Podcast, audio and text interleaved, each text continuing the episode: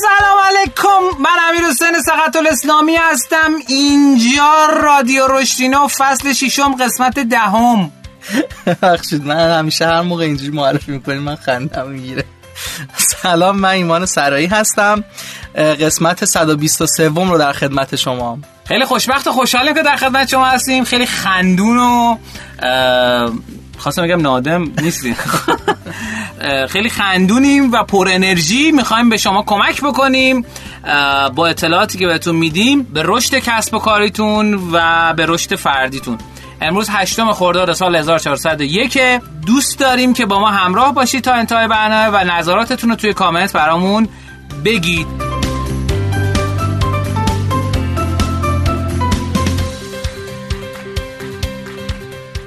این قسمت از پادکست با حمایت پلتفرم تبلیغات آنلاین یکتانت تقدیم شما میشه. پلتفرمی که استفاده از تکنولوژی روز در سرویس های ارائه شده همیشه براش مهم بوده و همین باعث شده که یکتانت بتونه تعداد زیادی از سرویس ها و خدمات حوزه بازاریابی آنلاین رو برای اولین بار در ایران عرضه کنه. تبلیغات هدفمندی مثل retargeting یکی از همین محصولات مبتنی بر هوش مصنوعی یکتانته. در این نوع تبلیغات با استفاده از الگوریتم‌های پیشرفته بازدید کنندگان از سایت شما رو ردیابی می‌کنه و تبلیغات شما رو در دیگر سایت هایی که از اون بازدید می‌کنن نمایش میده. تا برای اونها یادآوری کنه که سایت شما رو دیدن و در نهایت تبدیل مشتری شما بشن. در بخش پایانی پادکست توضیحات بیشتری درباره استفاده از الگوریتم پیشرفته در یک تانت و ویژگی اون با شما در میون می‌ذارم.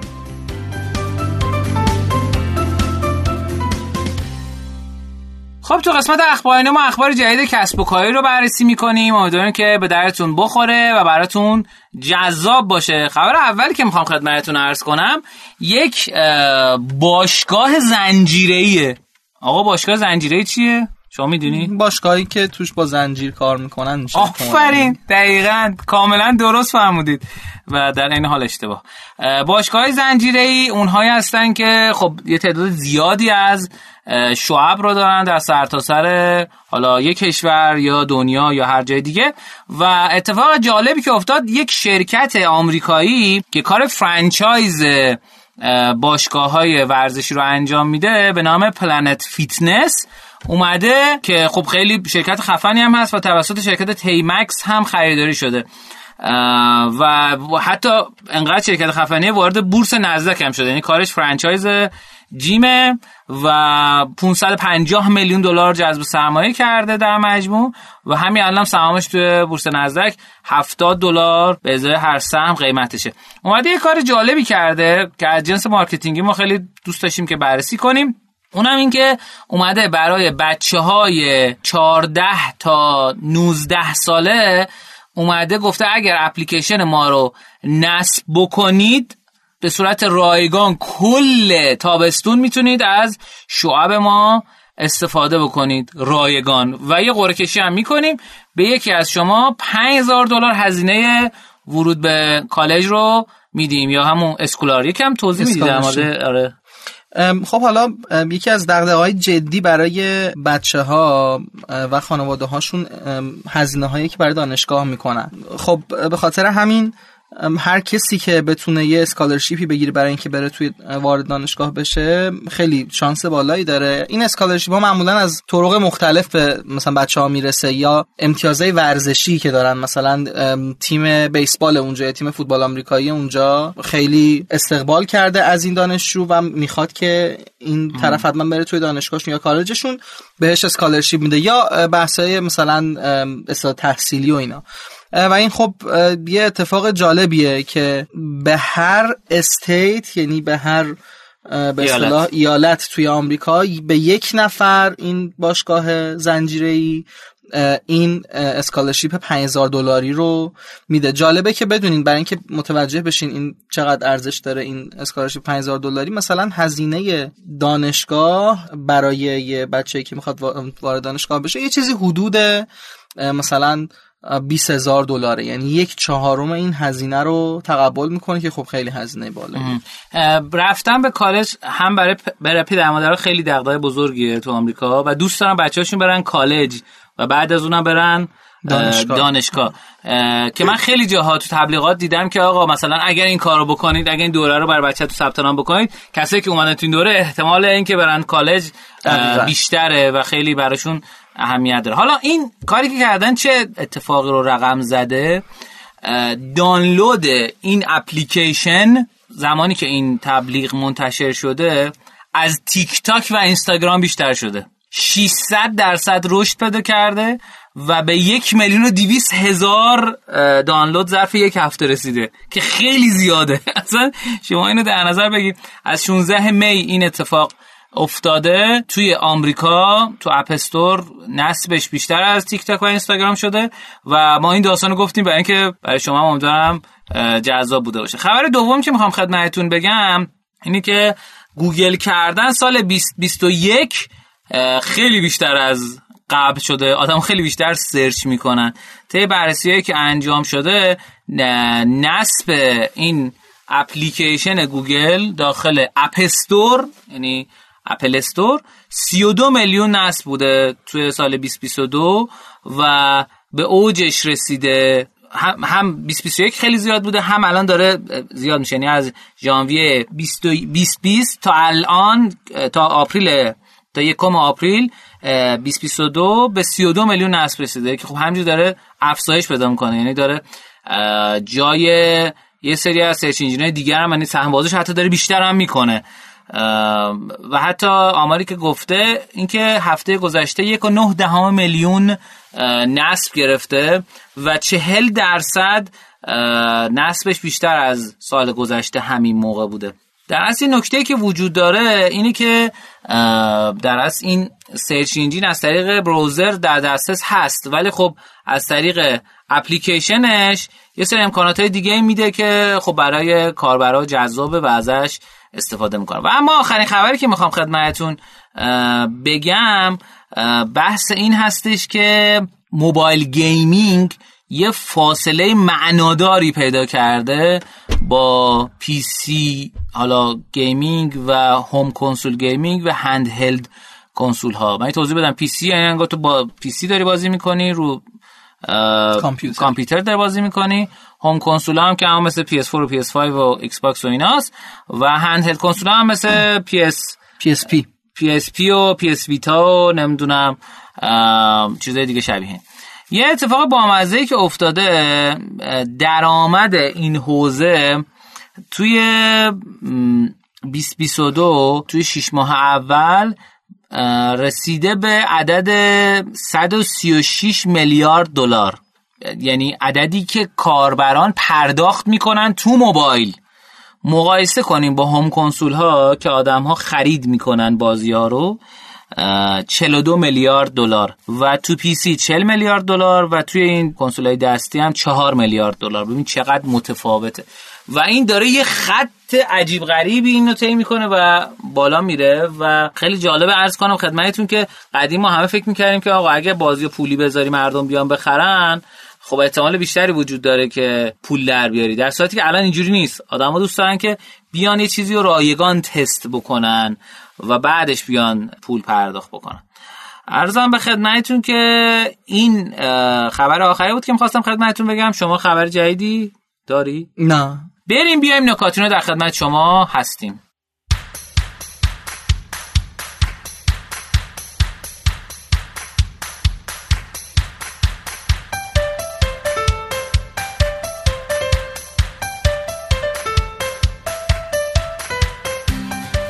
خب تو قسمت نکاتینو ما نکات تحلیل کسب و کاری رو میگیم. امیدوارم که به درتون بخور ازش استفاده بکنید.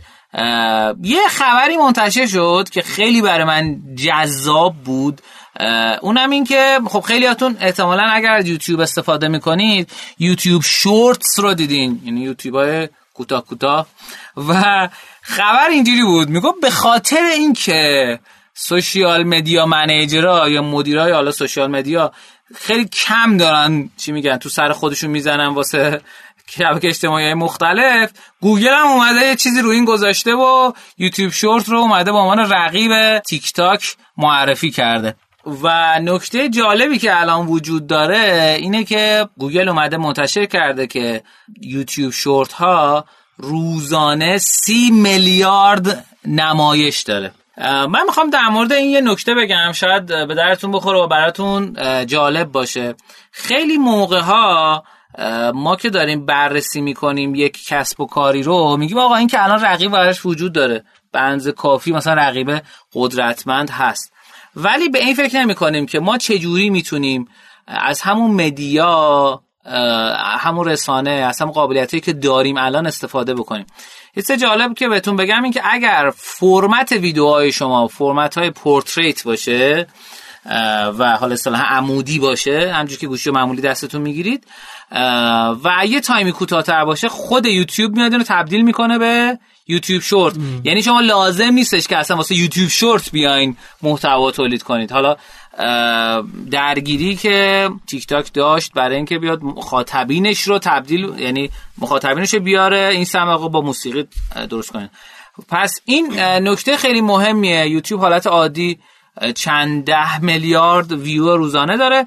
این اومده برای اینکه فهمیده آقا مخاطبین به جای که اینوری دستشون بگیرن گوشی رو دوست دارن اینوری دستشون بگیرن و از مشکل اضافه کردن موسیقی رو اومده حل کرده و خیلی ساده و راحت اومده این داستان رو ران کرده. اصلا هم ساده و راحت نبوده چون خیلی موقع ها گوگل خیلی از کسب و کارهایی که میاد به عنوان رقیب معرفی می‌کنه کسب و کار متاسفانه شکست خورده ای میشه.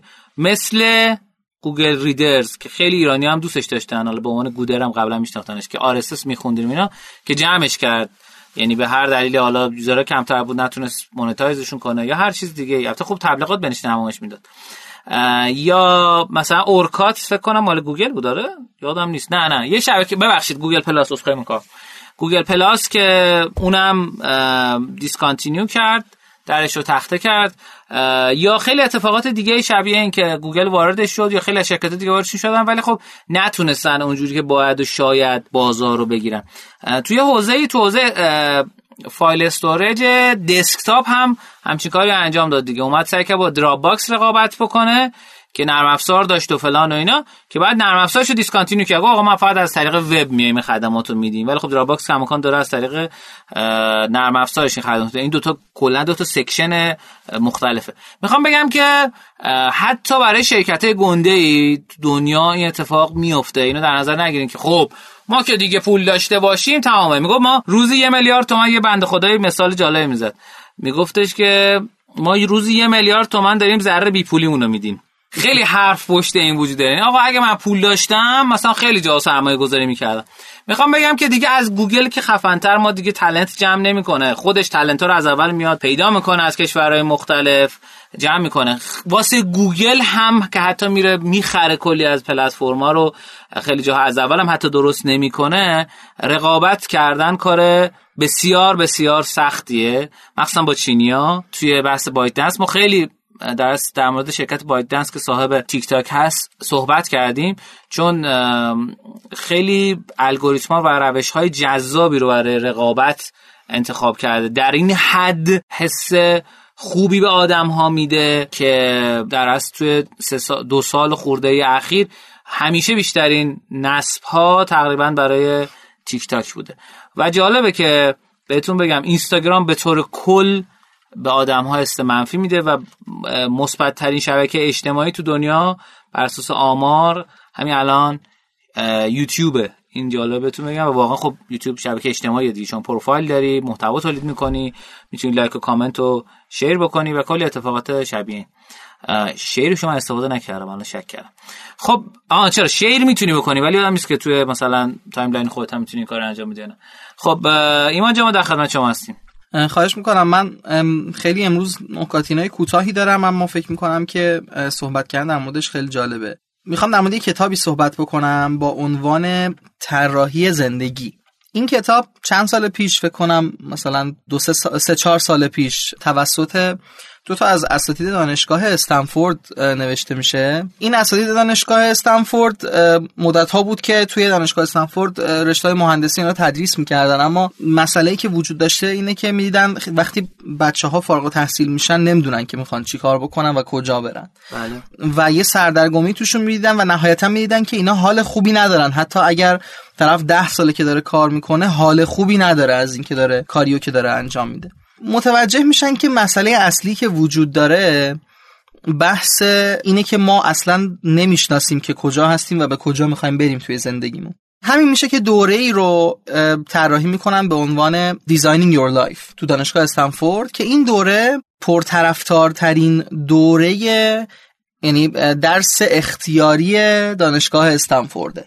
آدمای خیلی زیادی توش میرن. همین دانشجوی دانشگاه استنفورد که الان حالا تو جای دیگه دنیا هم دارن کارگاهاشو برگزار می‌کنن. و از لحاظ علمی خیلی اومدن این دوره رو بررسی کردن که ببینن آیا معنادار هست واقعا تاثیرگذار هست روی زندگی آدم ها یا نه؟ و دیدن که بله خیلی هم تاثیرگذاره. این کتاب Designing Your Life رو همین دو نفر دو تا دانشگاه استنفورد نوشتن. این کتاب به فارسی ترجمه شده با عنوان طراحی زندگی. هم کتاب هست هم کتاب صوتیش هست. و دوستان می‌تونن رو تهیه بکنن و مطالعه بکنن. نکته جالبی که کتاب داره اولا اینکه این اساتید اومدن با استفاده از design thinking یا تفکر طراحی این دوره و کتاب رو طراحی کرد. خیلی جالبه. و به شما کمک می‌کنم با استفاده از همون تفکر طراحی زندگی خودتون رو به اصطلاح طراحی بکنید. نکته بعدی که داره اینه که خیلی توصیه می‌کنن کتاب رو تو تیم بخونید. یعنی چهار پنج نفر دوره هم حتما جمع شید و با هم کتاب رو بگیرید شروع کنید مطالعه کردن تکالیفش رو انجام دادن با هم برید جلو. خیلی تاثیرگذاری بیشتری داره. بله. خود من با یه جمعی شروع کردم کتاب رو. البته هنوز شروع نشده تا چند روز دیگه شروع میشه. به اصطلاح روش کار کردن. من خودم شخصا کتاب رو خوندم و یه سری تمریناشو انجام دادم. به طور فردی خیلی جالبه ولی فکر کنم تو تیم خیلی جذاب تر میشه. و توصیه می‌کنم هر بخشی هستین از زندگیتون حتما یه تایمی رو بذارین با یه تیمی روی این کتاب سرمایه گذاری بکنید. من مطمئنم که این سرمایه گذاری براتون آورده خواهد داشت. درود بر شما. من اتفاقا یه ارجاعی هم بدم. اگه بیشتر می‌خواین در مورد این کتاب بدونید ما با آقای امین آرامش در موردش فکر کنم نزدیک نیم ساعت صحبت کردیم. ایشون دوره های همین Design Your Life رو توی دانشگاه مختلف تو ایران برگزار کرده و هم تو حالا سایت های آرامش هم هست. یعنی اگر دوست داشته بیشتر بدونید. یکم حالا بیشتر از چیزی که ایمان عزیز توضیح داد ایشون در از تو اون قسمت رادیوی ما توضیح داد. حالا شنیده باشید اگه نشدید دوست داشتید بیشتر بدونید می‌تونید برین. بسیار بسیار چیز جذابیه بسیار. حالا از خاطراتی که من دارم من کتاب هنو فرصت نکردم خودم بخونم ولی خلاصه ای که آقای آرامش توی سایتشون گذاشته بودن رو نگاه کردم. اینکه شما بدونید که کجای زندگیتون قرار دارین چه استعدادهایی دارین چه قابلیتهایی دارین چه جوری می‌تونید خودتون رو پیدا کنید. و چیز جالب بگم من کتابی الان دارم می‌خونم که در اصل به نام ایکیگایی. خیلی خیلی کتاب قشنگ و جذابیه. من فقط در حد دو دقیقه توضیح بدم بعد بریم برای بخش آموزینو. تو این کتاب اومدن یه, یه محقق غربی اومده بررسی کرده که چرا ژاپنیا از هر ده هزار نفرشون 500 نفرشون بالای 100 سال سن داره. و یه جزیره داره به نام اوکیناوا. یه چیزی یه بخشی داره به استان اوکیناوا که تو این استان حتی این عدد بیشتر هم هست و تعداد 100 ساله هاشون از کل ژاپن هم بیشتره. تو دنیا بیشترین تعداد 100 ساله ها رو ژاپن داره. و اصلا با این سوال شروع می‌کنه چرا اینا انقدر سن دارن؟ چرا با وجود پیشرفت تکنولوژی تو غرب این اتفاق نیفتاده؟ اومدن انگار انگار غربی اومدن یک چیزی یا یک کسی رو فرستادن که بیاد مثلا بررسی کنه اینه چرا. و یه چیز جالب بهتون بگم چند تا چیز میگن. یکی اینکه میگن با خیلی از ها میره مصاحبه می‌کنه. و یه داستان اول من تا تزدیک 60 درصدش اینا رو گوش دادم یعنی کتاب صوتیشو دارم گوش میدم. بسیار جذابه. پیشنهاد می‌کنم که اگر دنبال هدف زندگی هستید حتما کتاب رو گوش کنید حالا یا بخونید. یه تیکش میگه که یکیشون میگه مثلا من به خاطر تغذیه‌مه که اینجوریه. مثلا میگه ما هفته سه بار ماهی می‌خوریم مثلا 7 8 مدل غذا تا 12 مدل غذا سر میز داریم تو کاسای کوچیک کوچیک کوچیک می‌خوریم. روزی سه نوبت تا پنج نوبت میوه و سبزیجات می‌خوریم. یک میوه خاصی دارن که انگار بین نارنگی و لیمو مزش و بسیار هم آنتی اکسیدان داره. اونو اصارش می‌خورن تو آب میریزن می‌خورن. چای سبز به اضافه گل یاسمن دم می‌کنن سه تا چهار نوبت در روز می‌خورن. اما یه نکته جالب دو تا نکته دیگه به جز تغذیه داره. من اینو بگم شاید براتون جذاب باشه. نمی‌خوام مزه کتاب از بین بره. نمیره قطعا چون روایت داستان خیلی جذابه. میگه که حالا به جز تغذیه تعامل با اجتماع خیلی مهمه. تعامل می‌گفت یه سری گروه های کوچیک کوچیک کوچیک توسط ایالت ها و شهرها درست میشه که آدم میرن اون توی کاری انجام میدن. و تا آخر عمرشون کار انجام میدن. یعنی جوریست که بازنشسته نمیشه کسی. و نکته آخر هر کسی ایکیگایی زندگی خوش پیدا می‌کنه. ایکیگایی میشه هدف این که آقا اصلا شما بر چی به دنیا اومدی. یه داستانم از استیو جابز و یکی از کارخونه قوری سازی چیز تعریف می‌کنه که استیو جابز میره اونجا و این از این کارخونه بازدید می‌کنه. و میگه که واسه من یه قوری خاصی بسازی. این 170 80 مدل قوری می‌سازه و متوجه میشه که مثلا این قوری خوبه برای اون. میگه بقیه رو من شیکوندم ولی فهمیدم یعنی گشتم کنار. فهمیدم که این مثلا به درد شما می‌خوره. و اون تنها قوری بود که استیو گشته بود توی خونهشو داشت ازش استفاده می‌کرد. گفت آدمه توی ساختمون تنها با دقت تمام داشت این کارو می‌کرد. چون هدفش از زندگی این بود که آقا من این کارمو به بهترین نحو ممکن انجام. ایکیگاییش این بود که آقا من این کارمو درست انجام بدم. خیلی خیلی جذابه. مخصوصا که ما خیلی داریم توی جامعه زندگی می‌کنیم که خیلی همون نمی‌دونیم هدف از زندگیمون چیه. شاید این کتاب به شما کمک بکنه. من نمی‌خواستم خلاصه کتاب رو بگم فقط چند تا قسمتشو گفتم که جذاب باشه براتون. برید گوش کنید یا بخونید. متشکرم از شما. بریم بیایم. آموزینا در خدمت شما هستیم.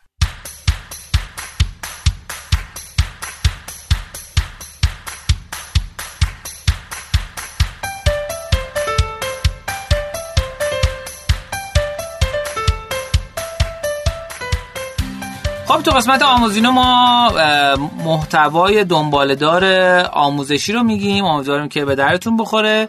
طبق روال گذشته من یک نکته هک رشدی رو می‌خوام خدمتتون بگم. اما قبل از اون می‌خوام در مورد شرکتی که می‌خوام در موردش نکته هک رشدی رو بگم بهتون یه نکته جالب بگم. یه شرکتی هست به نام میت ادگار. یعنی ادگار رو ملاقات کن. در اصل این شرکت توسط شر سویفت کپیتال کلا خریداری شده. سال 2014 تأسیس شده توی گریتر هوستون هست تو آمریکا و نکته جالبی که در مورد این کسب و کار هست اینه که یک سافتور برای سورت کردن ذخیره کردن و در اصل update کردن social mediaتون. یه ابزاره یه نرم افزاره که خیلی کوچولو و دور همی حالا بیایم بریم نکته هک رشدیش چیه؟ title این نکته هک رشدی اینه چه جوری ما تونستیم از صفر تا 100 هزار دلار MRR رو در 11 ماه طی کنیم. MRR یعنی چی؟ درآمد ماهیانه رو میگن در از MRR من اشتباه نگم یه لحظه شک کردم. دوستان عزیز ممکنه هر لحظه آدم. ماسلی بله درآمد تکرار شونده ماهیانه. تکرار شونده ماهیانه. یعنی هر ماه اون درآمد داشته باشه. میگه از صفر تا صد هزار دلار چه جوری رسیدیم؟ حالا نکته اکروشیش خیلی ساده است یه پاراگرافه. میگه که شرکت ادگار به 100 هزار دلار درآمد ماهانه رسید ظرف 11 ماه از زمانی که لانچ کرد. چجوری این به این نقطه رسید؟ قبل از اینکه کارش رو شروع کنه launch کنه 75 هزار ایمیل subscriberی داشت.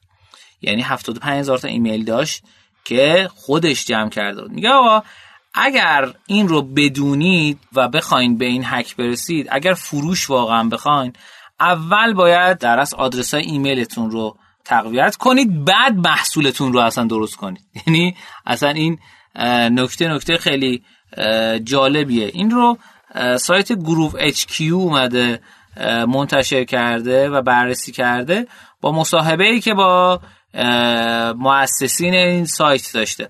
خیلی جالبه بهتون بگم که خیلی از ماها سوالمون اینه خیلی از ما ایرانی ها هستن سوالمون اینه آقا مگه هنوز ایمیلم جواب میده؟ من اینو حالا قبلا گفتم حالا دوباره حالا میگم که ما 20 میلیون ایرانی داریم که حدودا ما بررسی که انجام دادیم 20 میلیون ایرانی داریم که حداقل هفته یک بار ایمیلشون رو چک می‌کنن یا به گوشیاشون متصل به صورت خودکار می‌بینن. خیلی از ایمیل های تبلیغاتی شاید براشون ارسال نشه ولی ایمیل که ارسال می‌کنید برای کسب برای آدم ها و آدم ها بهش reaction نشون بده براشون push notification هم ارسال میشه. امیدوارم که از این نکته هم لذت برده باشین. آقای ایمان خامو در خدمت شما هستیم. خواهش می‌کنم. من خب گفتم که از قسمت قبل می‌خوام در مورد کتاب سازمان نترس صحبت بکنم. Fearless Organization از خانم ایمی ادمونسون در مورد این صحبت کردیم که بیمارستانی رو گفتیم که اونجا چه اتفاقی افتاد و نبود امنیت روانی باعث شد که چه خطری برای نوزادانی که تازه به دنیا آمده بودن و تو NICU بودن ایجاد بشه. اما نکته ای که می‌خوایم حالا امروز در موردش صحبت بکنم اینه که خب ما در مورد این صحبت کردیم که چرا امنیت چه اتفاقی افتاد وقتی که توی محیطی امنیت روانی نبود. اما ما عادت داریم از ترس استفاده می‌کنیم برای مدیریت. این ترس می‌تونه ترس اخراج باشه ترس توبیخ کردن باشه ترس حتی یه چپ نگاه کردن مدیر باشه یا بد نگاه کردن بقیه به ما باشه. این لزوما ترس منظورم شلاق زدن نیست. خیلی ترس های مختلفی وجود داره که حالا یا مالیه یا غیر مالیه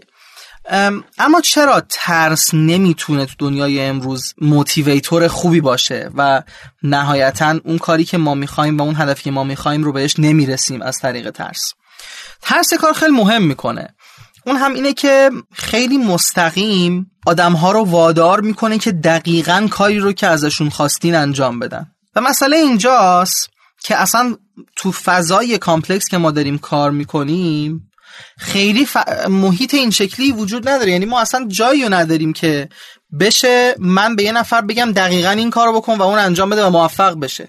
کارهای امروز ما پر از یه سری ویژگیه مثل نیاز به یادگیری. نیاز به نوآوری نیاز به اینکه مسائل رو حل کنن آدما نیاز به اینکه فرایندها رو بهبود بدن. همه اینا نیازمند اینه که آدم یک سری ویژگیهایی داشته باشن. ما داستان سگ پاولوف رو می‌شناسیم خیلی معروفه که برای بحث عادت در موردشون خیلی صحبت میشه. یه اتفاق جالبی که تو همین آزمایش میفته این آقای پاولوف که یه حدود 12 12 تا سگ داشته توی آزمایشگاهش. یه اتفاق میفته سال 1924 یه سیلی میاد.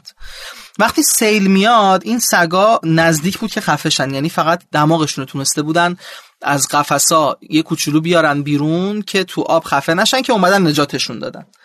تمام سگ هایی که اونجا این اتفاق براشون افتاده بود داستان عادت براشون دیگه اتفاق نمیافتاد. یعنی دیگه این سگ ها یه قابلیتی رو از دست داده بودن هم قابلیت یادگیری بود. به خاطر ترسی که از اون قفسی که اونجا بود داشتن.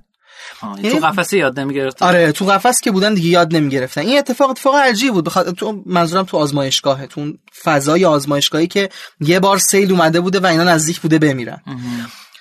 از اینجا این صحبت شروع میشه که ترس چه تأثیری روی رفتارهای یادگیری داره؟ و جلوتر که میاد دانشمندا بیشتر به این پی می‌برن و دلیل اصلیش هم اینه که ما وقتی میترسیم آمیگدالمون فعال میشه. آمیگدال اون جاییه که مسئول اینه که ما زنده بمونیم. اون جاییه که قدیمی ترین بخش مغز ماست. بهش میگن مغز سوسماری هستن. به خاطر اینکه از زمان دایناسورها ما این مغز تو موجودات بوده. کارش چیه؟ کارش اینه که وقتی یه تهدیدی رو می‌بینه یا فرار کنه یا فریز کنه یا به جنگه. بله. و به خاطر همین اصلا توانایی یادگیر رو اون لحظه نداره. ببینیم ما یه بخشی تو بخش هایی رو تو مغزمون داریم. کورتیزول چیز می‌کنه دیگه درسته؟ کورتیزول ترشح می‌کنه. هورمونی که ترشح می‌کنه اونجا فکر می‌کنم کورتیزول؟ فکر می‌کنم کورتیزول و اکسیتوسین هم همونجاست که آروم می‌کنه این حالا البته اینو باید متخصصینش بگن. من آره من خیلی اینجا دقیق نیستم تو این قضیه. نکته جالبی که وجود داره اینه که ببینین ما وقتی که تهدیدمون می‌کنن یا میترسوننمون مغز ما خیلی سریع ریسورس هاشو و اون منابعی که در دست داره رو از بخش های دیگه مغز به سمت آمیگدال می‌بره. این بخش های دیگه این مغز اون جاهایی که اطلاعات جدید رو پراسس می‌کنن و ایده های جدید رو ایجاد می‌کنن. این باعث میشه که ما تفکر تحلیلیمون تضعیف بشه نگاه خلاقانمون تضعیف بشه و نتونیم حل مسئله بکنیم. این در اصل باعث میشه که یک سری رفتارهای یادگیرنده مثل به اشتراک گذاشتن اطلاعات کمک خواستن یا آزمایش کردن. کارهایی که اگر تو حوزه خلاقیت یعنی تو حوزه باشین که خلاقیت لازمه حتما می‌دونین که خیلی ارزشمندن این کارا رو استوب می‌کنه. ترس مهمترین کاری که می‌کنه اینه.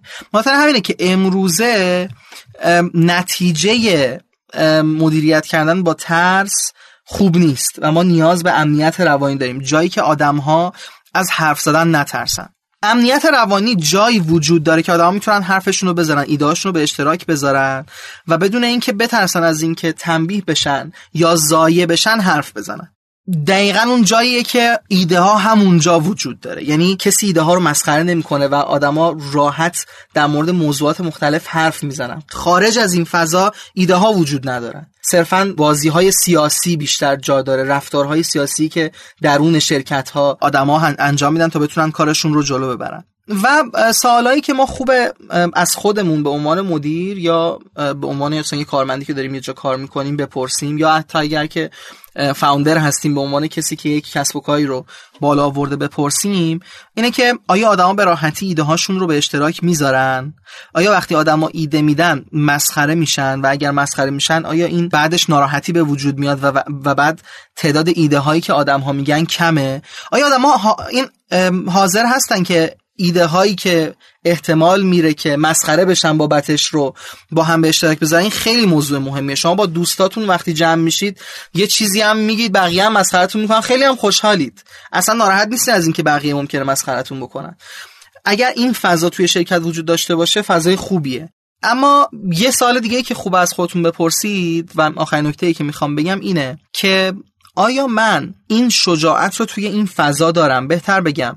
آیا این فضا من این اجازه رو میده که من ابراز بکنم که یک موضوعی رو نفهمیدم؟ یا اشتباه متوجه شدم؟ یا نیاز به توضیح دوباره دارم؟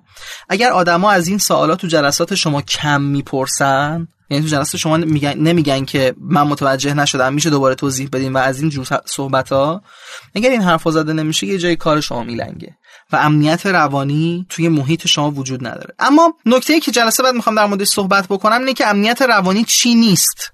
چون ممکنه خیلی وقتا ما امنیت روانی رو با موضوعات دیگه مثل نایس بودن مثل اعتماد مثل خیلی موضوعات دیگه قاطی کنیم.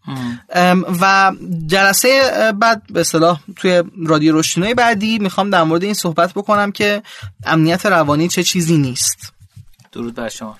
متشکرم. خیلی جذاب بود. خیلی از ماها به این فکر می‌کنیم. من حالا یه مثال از قسمت های قبلی بزنم که آقای حمید رضا سلیمانی که اومد مدیر marketing ساویژن در مورد تجربهش از شرکتی گفت که اونجا تو اون شرکت درست خیلی آدما رو چیز می‌کردن. حتی دوستا رو یه جوری time نهار میچیدن که دوستا کنار هم نهار نخورن حتی. یعنی خیلی کار سختی بود. و میگه خیلی جالبه که اون مجموعه که باشون کار می‌کرد اون موقع مثلا اولین بار مدیر عاملش هم خانوم بود و حالا حداقل تو ذهن من اینجوری نبود. بعد اسم شرکت که بعد از ضبط گفت من خیلی بیشتر شوکه شدم چون این شرکت خیلی معروفیه و تو حوزه کاری خودشم فکر کنم لیدر باشه. ولی داستانی که وجود داره اینی که مثلا آدم واقعا امنیت روانی نداشتن.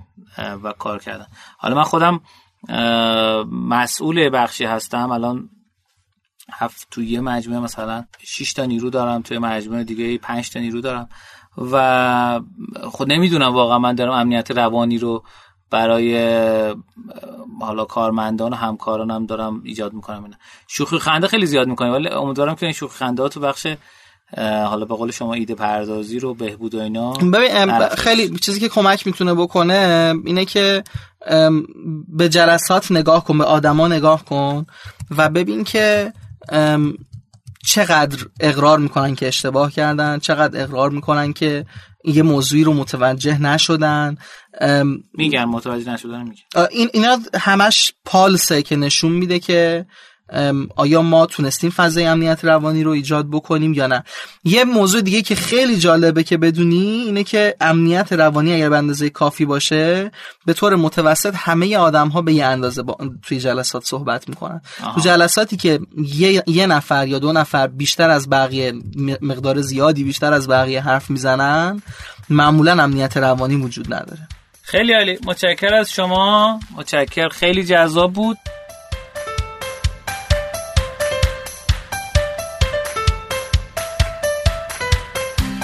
یکتانت به کمک متخصصان هوش مصنوعی ابزارهای پیشرفته و بروزی در حوزه تبلیغات آنلاین در اختیار شما قرار میده تا بتونید مخاطبان هدفمندتری رو برای محصولای خودتون گزینش کنید. یکتانت به کمک ابزارهای مبتنی بر هوش مصنوعی خودش در پایان کمپین نتایج اون رو در قالب گزارش های دقیق و مفصل به شما ارائه میده. برای استفاده از این ابزارها می‌تونید روی کمک مشاوران digital marketing یکتانت هم حساب کنید. مشاورانی که قبل از اجرای کمپین به شما پیشنهاد میدن و نکات قابل بهبود در کمپین رو هنگام اجرا یادآوری می‌کنن تا در نهایت digital marketerها بتونن بهترین تصمیم ها رو برای کسب بهترین نتایج از تبلیغات آنلاین بگیرن. برای اطلاع بیشتر از سرویس های تکنولوژی محور یکتانت می‌تونید به سایت این پلتفرم مراجعه کنید.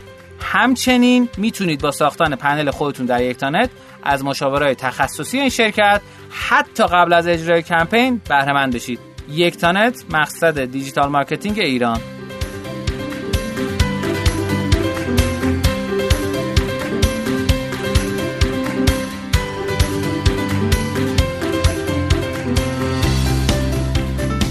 ما این قسمت برنامه با ایمان عزیز خداوزی می‌کنیم. یک مهمان عزیز و گرانقدر داریم که تو قسمت بعدی باش مصاحبه می‌کنیم. امیدواریم که تا این قسمت برنامه براتون جذاب بوده باشه. ما شبکه های اجتماعی فالو بکنید. خوشحالم که امروز در خدمت شما بودم.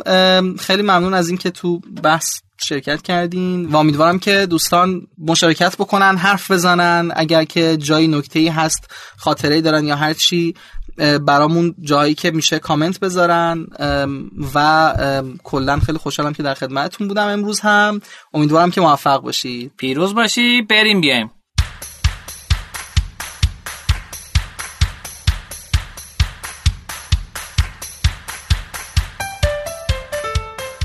خب تو قسمت مهمانینا ما یک مهمان عزیز و گرانقدر داریم که افتخار دادن که توی استودیو ما اومدن و می‌خوایم باهاشون گپ بزنیم در مورد کلی چیزای جذاب که شاید تا حالا در موردش نشنیده باشید. امیدوارم. خواهش می‌کنم. علی جان خودتو معرفی کن. عزیز دلی مرسی ممنون. علی عدلی هستم.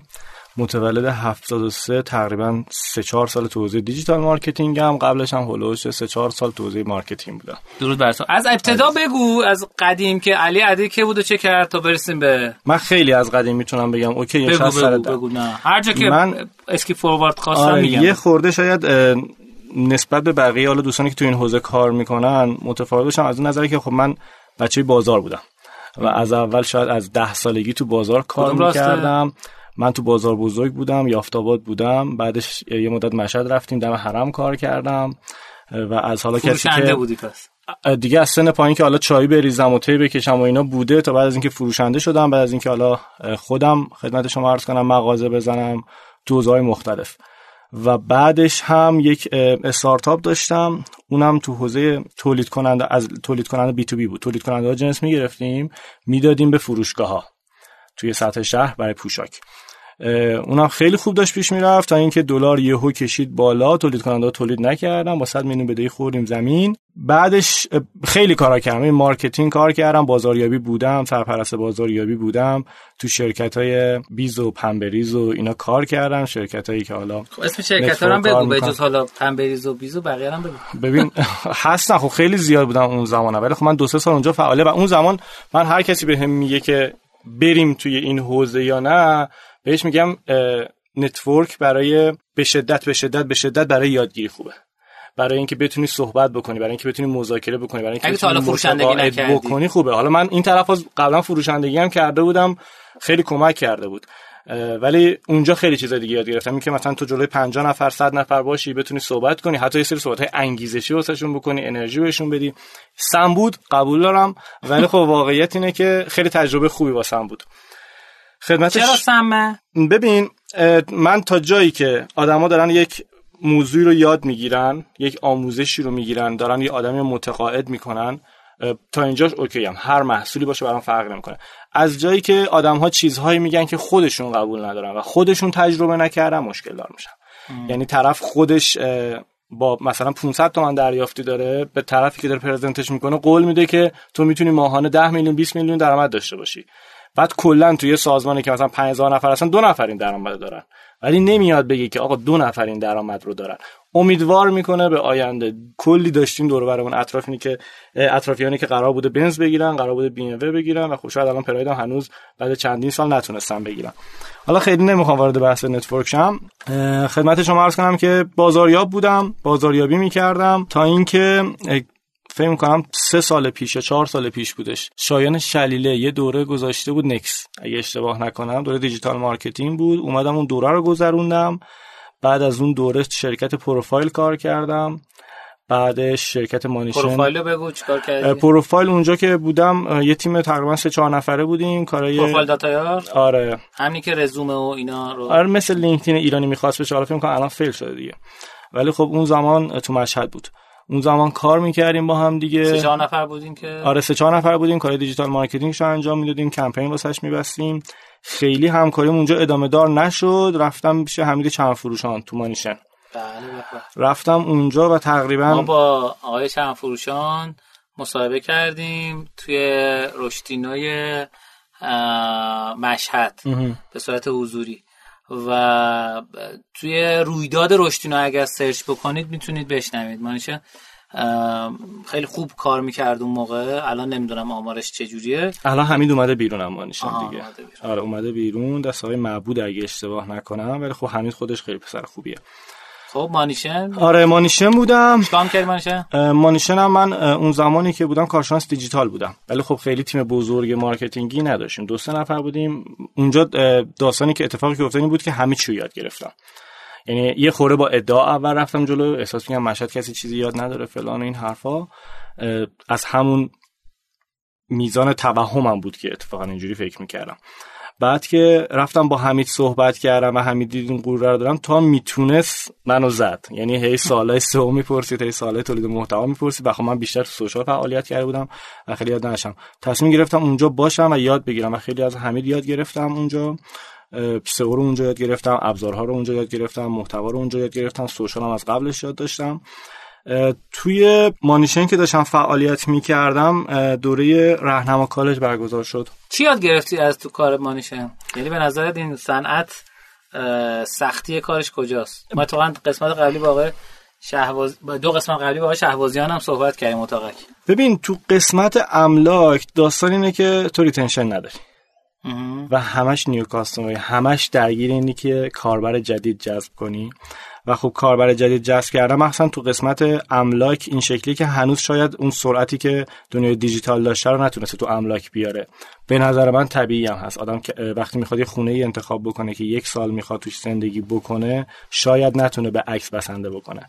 بعد این ارتباط بین املاکی ها و افرادی که حالا می‌خوان خونهشون رو بفروشن این عکس واقعی باشه یا نه؟ تا چه حد واقعی باشه؟ اون طرف مشتری چقدر دور بزنه سیستم و بخواد مستقیم؟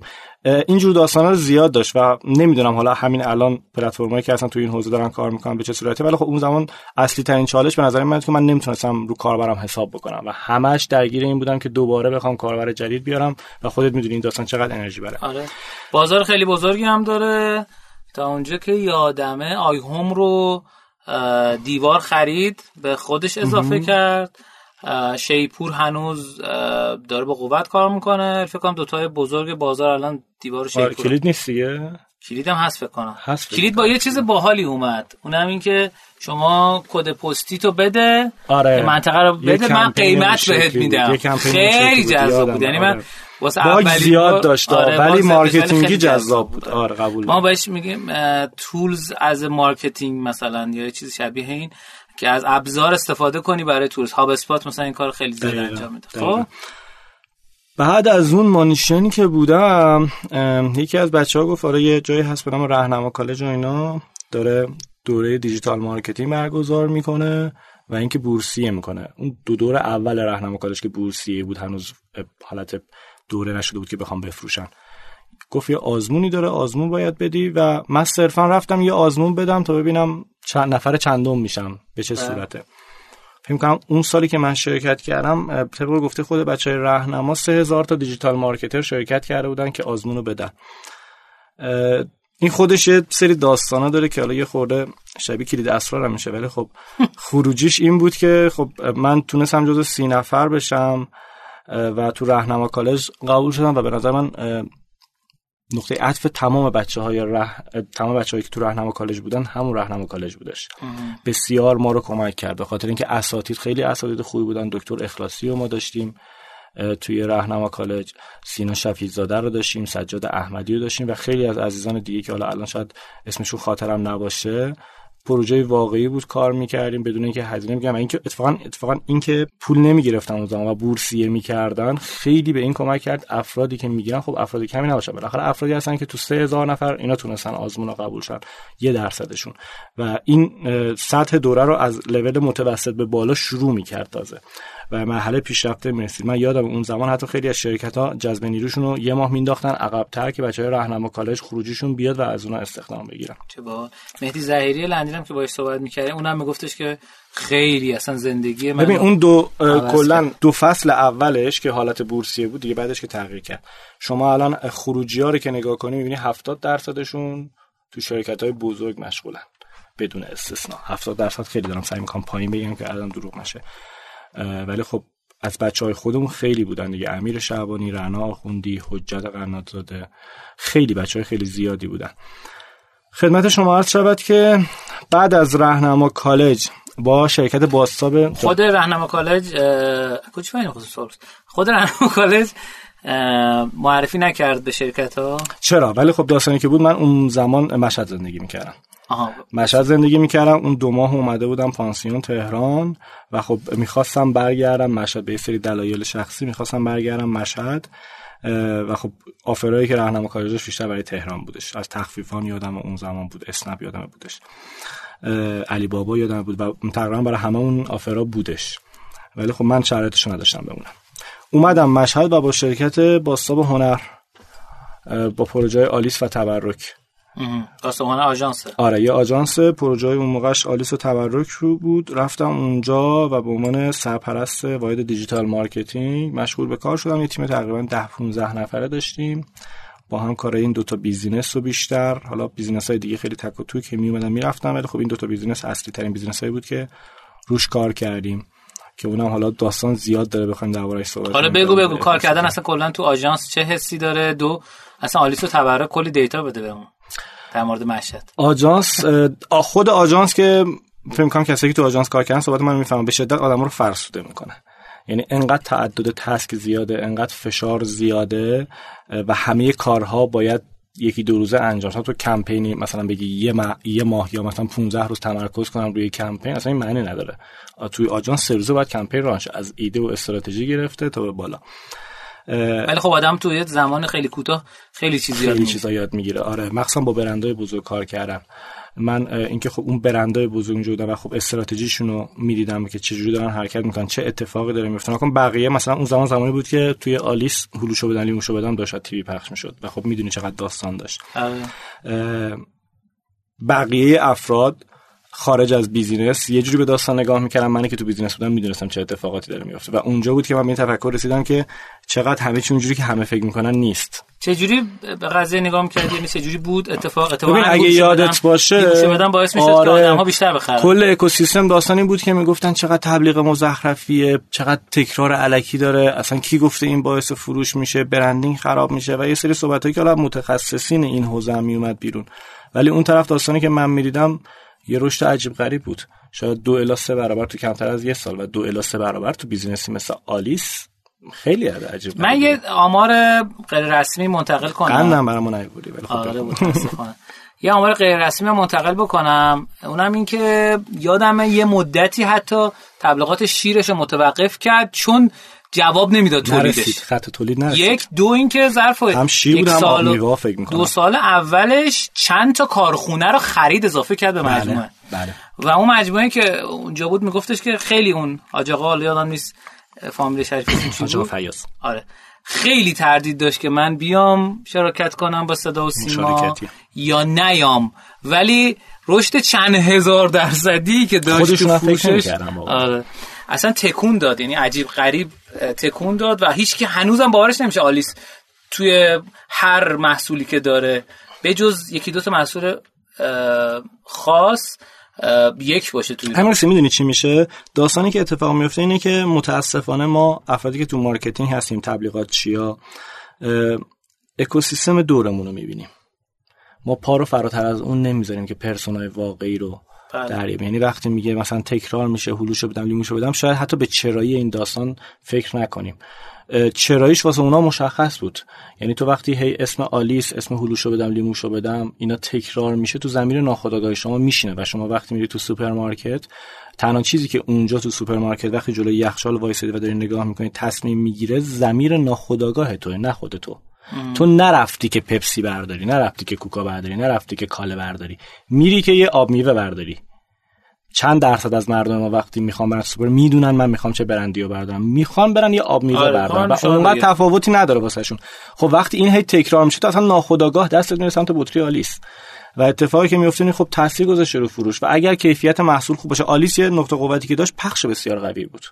آلیس به خاطر اینکه خود حاج آقا فیاض اینا خب قبلا پخش کار می‌کردن. قشنگ رو کل ایران احاطه داشته. مخصوصا بازار جنوب خیلی خوب احاطه داشتن. و همزمان تبلیغ رفت. پخش قوی کار کرد. محصولات کیفیتش کیفیت قابل قبولی بود. و خب نتیجه میشه رشد. خب شما تو دیجیتال چیکارش کردین؟ اونجا ما بیشتر رو social کار می‌کنیم یعنی نمی‌تونستیم رو خیلی مباحث دیگه کار بکنیم. مثلا سئو محتوا محتوای سایت. اینا خب واسه FMCG خیلی شاید توجیه آه. نداشته باشه. بیشتر social تا همون social هم خیلی سخت بود دیگه. یعنی خب تو باید یه بهونه پیدا بکنی که طرف مثلا بیاد تو رو follow کنه. واسه همین بیشتر سعی می‌کنیم با کمپین ببندیم. یکی از بهترین کمپینایی که اونجا بستیم یه کمپین عکاسی با عالیس بود یادمه. یه کمپین یو جی سی بود که مردم باید مردم محتوا تولید کنن. آره مردم عکس میفرستادن.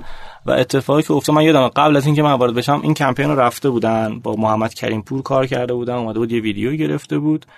اه، آه کریمپور الان دیگه فیلم می‌سازه. آره. وارد این داستان من نکن من هر دلم پره خیلی. نه بگو بگو. آقا دلش پره. بخواد دلش. خالی کنه. بذار حالا این داستان خب. این داستان تمام شد بعد. سمت اینفلوئنسر بعد خدمت شما عرض شود که خب کمپینی که قبل از من اجرا شد متاسفانه خروجی خیلی خوبی نداشتش. ولی کمپین بعدش من اومدم دوباره اصرار داشتن که همچین کمپینی run کنن. من استراتژیشو تغییر دادم channel اشو تغییر دادم. اه، بودجهشو حتی کمتر کردم و یه سری دستکاری توی مثلا تغییرات جایزه اینا داشتن مثلا یادم اون زمان اگه اشتباه نکنم آیفون می‌دادن یه چیزی توی این مایه هاست گوشی می‌دادن یه چیزی توی این مایه ها. من اونو خوردش کردم و خب یه سری جایزه خورد مثل اینکه آقا هر کسی مثلا عکس بفرسته مثلا روزانه 10 نفر 20 نفر پک آلیس میدیم. یه سری جایزه اتفاقا خیلی کوچیک‌تر. از محصولات حتی خود آلیس چقدر بود بودجه کمپه نمی‌دونم بودجهشو می‌تونم بگم یا نه خب. حدودی بگو بالای 100 میلیون نه. نه زیر صد کلا یه کمپین یه. کمپین ده روزه بود تقریبا زیر 50 میلیون یعنی خب. بودجه عجیب غریبی واسش نداشته باشیم ولی ما اگر اشتباه نکنم چهار یا پنج هزار تا عکس دریافت کردیم. برای برند FMCG اون زمان چون من با آژانس هم کار می‌کردم اونا خب دیتا داشتم و می‌دادن حتی کالم نبود که کمپین باشه چهار هزار تا عکس خیلی عدد عجیب غریبه واسه برند FMCG قطعا یه بخشش به خاطر خب تبلیغات تیویش هم بود. یعنی اون طرف هم تبلیغ روی این کمپین نبوده ولی همین که اسم آلیس شنیده می‌شد خب اعتبار می‌داد به کمپین. ولی خب خیلی ریزه کاری ها رو ما تو کمپین سعی کردیم رعایت بکنیم که این اتفاق بیفته. آلیس و تبرک تموم شد. من اومدم تهران. تقریبا یه سال و نیم پیش فکر می‌کنم. و همکاریمو با خانه سرمایه شروع کردم. نه وایسا نرو. اون چیزه چی شد؟ چیزه؟ یه برند دیگه بود. آلیس یکی دیگه هم بود. آلیس و تبرک تبرک. چیکار کردی؟ ببین تبرک هم تو همون آژانس بود دیگه. نه چیکار کردی براشون؟ اونم همینجوری اونم پیجای سوشال داشت اونم کمپین واسش رفتیم کمپین یه کمپین اون تبرک. تلویزیون تاثیرش اندازه آلیس بود یا کمتر بود؟ تاثیرش خوب بود ولی شاید اندازه آلیس نه. علت اینه که خب اون زمان یه خورده چون اگر بشه سهام تورک اومده بود تو بورس و خب بورس هم اوضاعش خوب بود و خب دو هدفه شده بود. یعنی شاید حتی بیشتر از اینکه فروش محصول مهم باشه اون اعتبار برای بورس مهم بود. این یه داستان. داستان دومی که توی آژانس وقتی شما کار می‌کنی همه چی دست خودت نیست. یعنی تو می‌دونی یه مسیر اشتباهه. مطمئنی یه مسیر اشتباهه. ولی تو طرف حسابت یه مدیریه که خب 60 سال 70 ساله داره کار می‌کنه و تفکر سنتی از کف بازاره و اصلا خیلی از مباحثی که تو میگی اصلا نمیفهم حرف. و هر چقدر تو بخوای ساده حرف بزنی درکی از فضا نداره.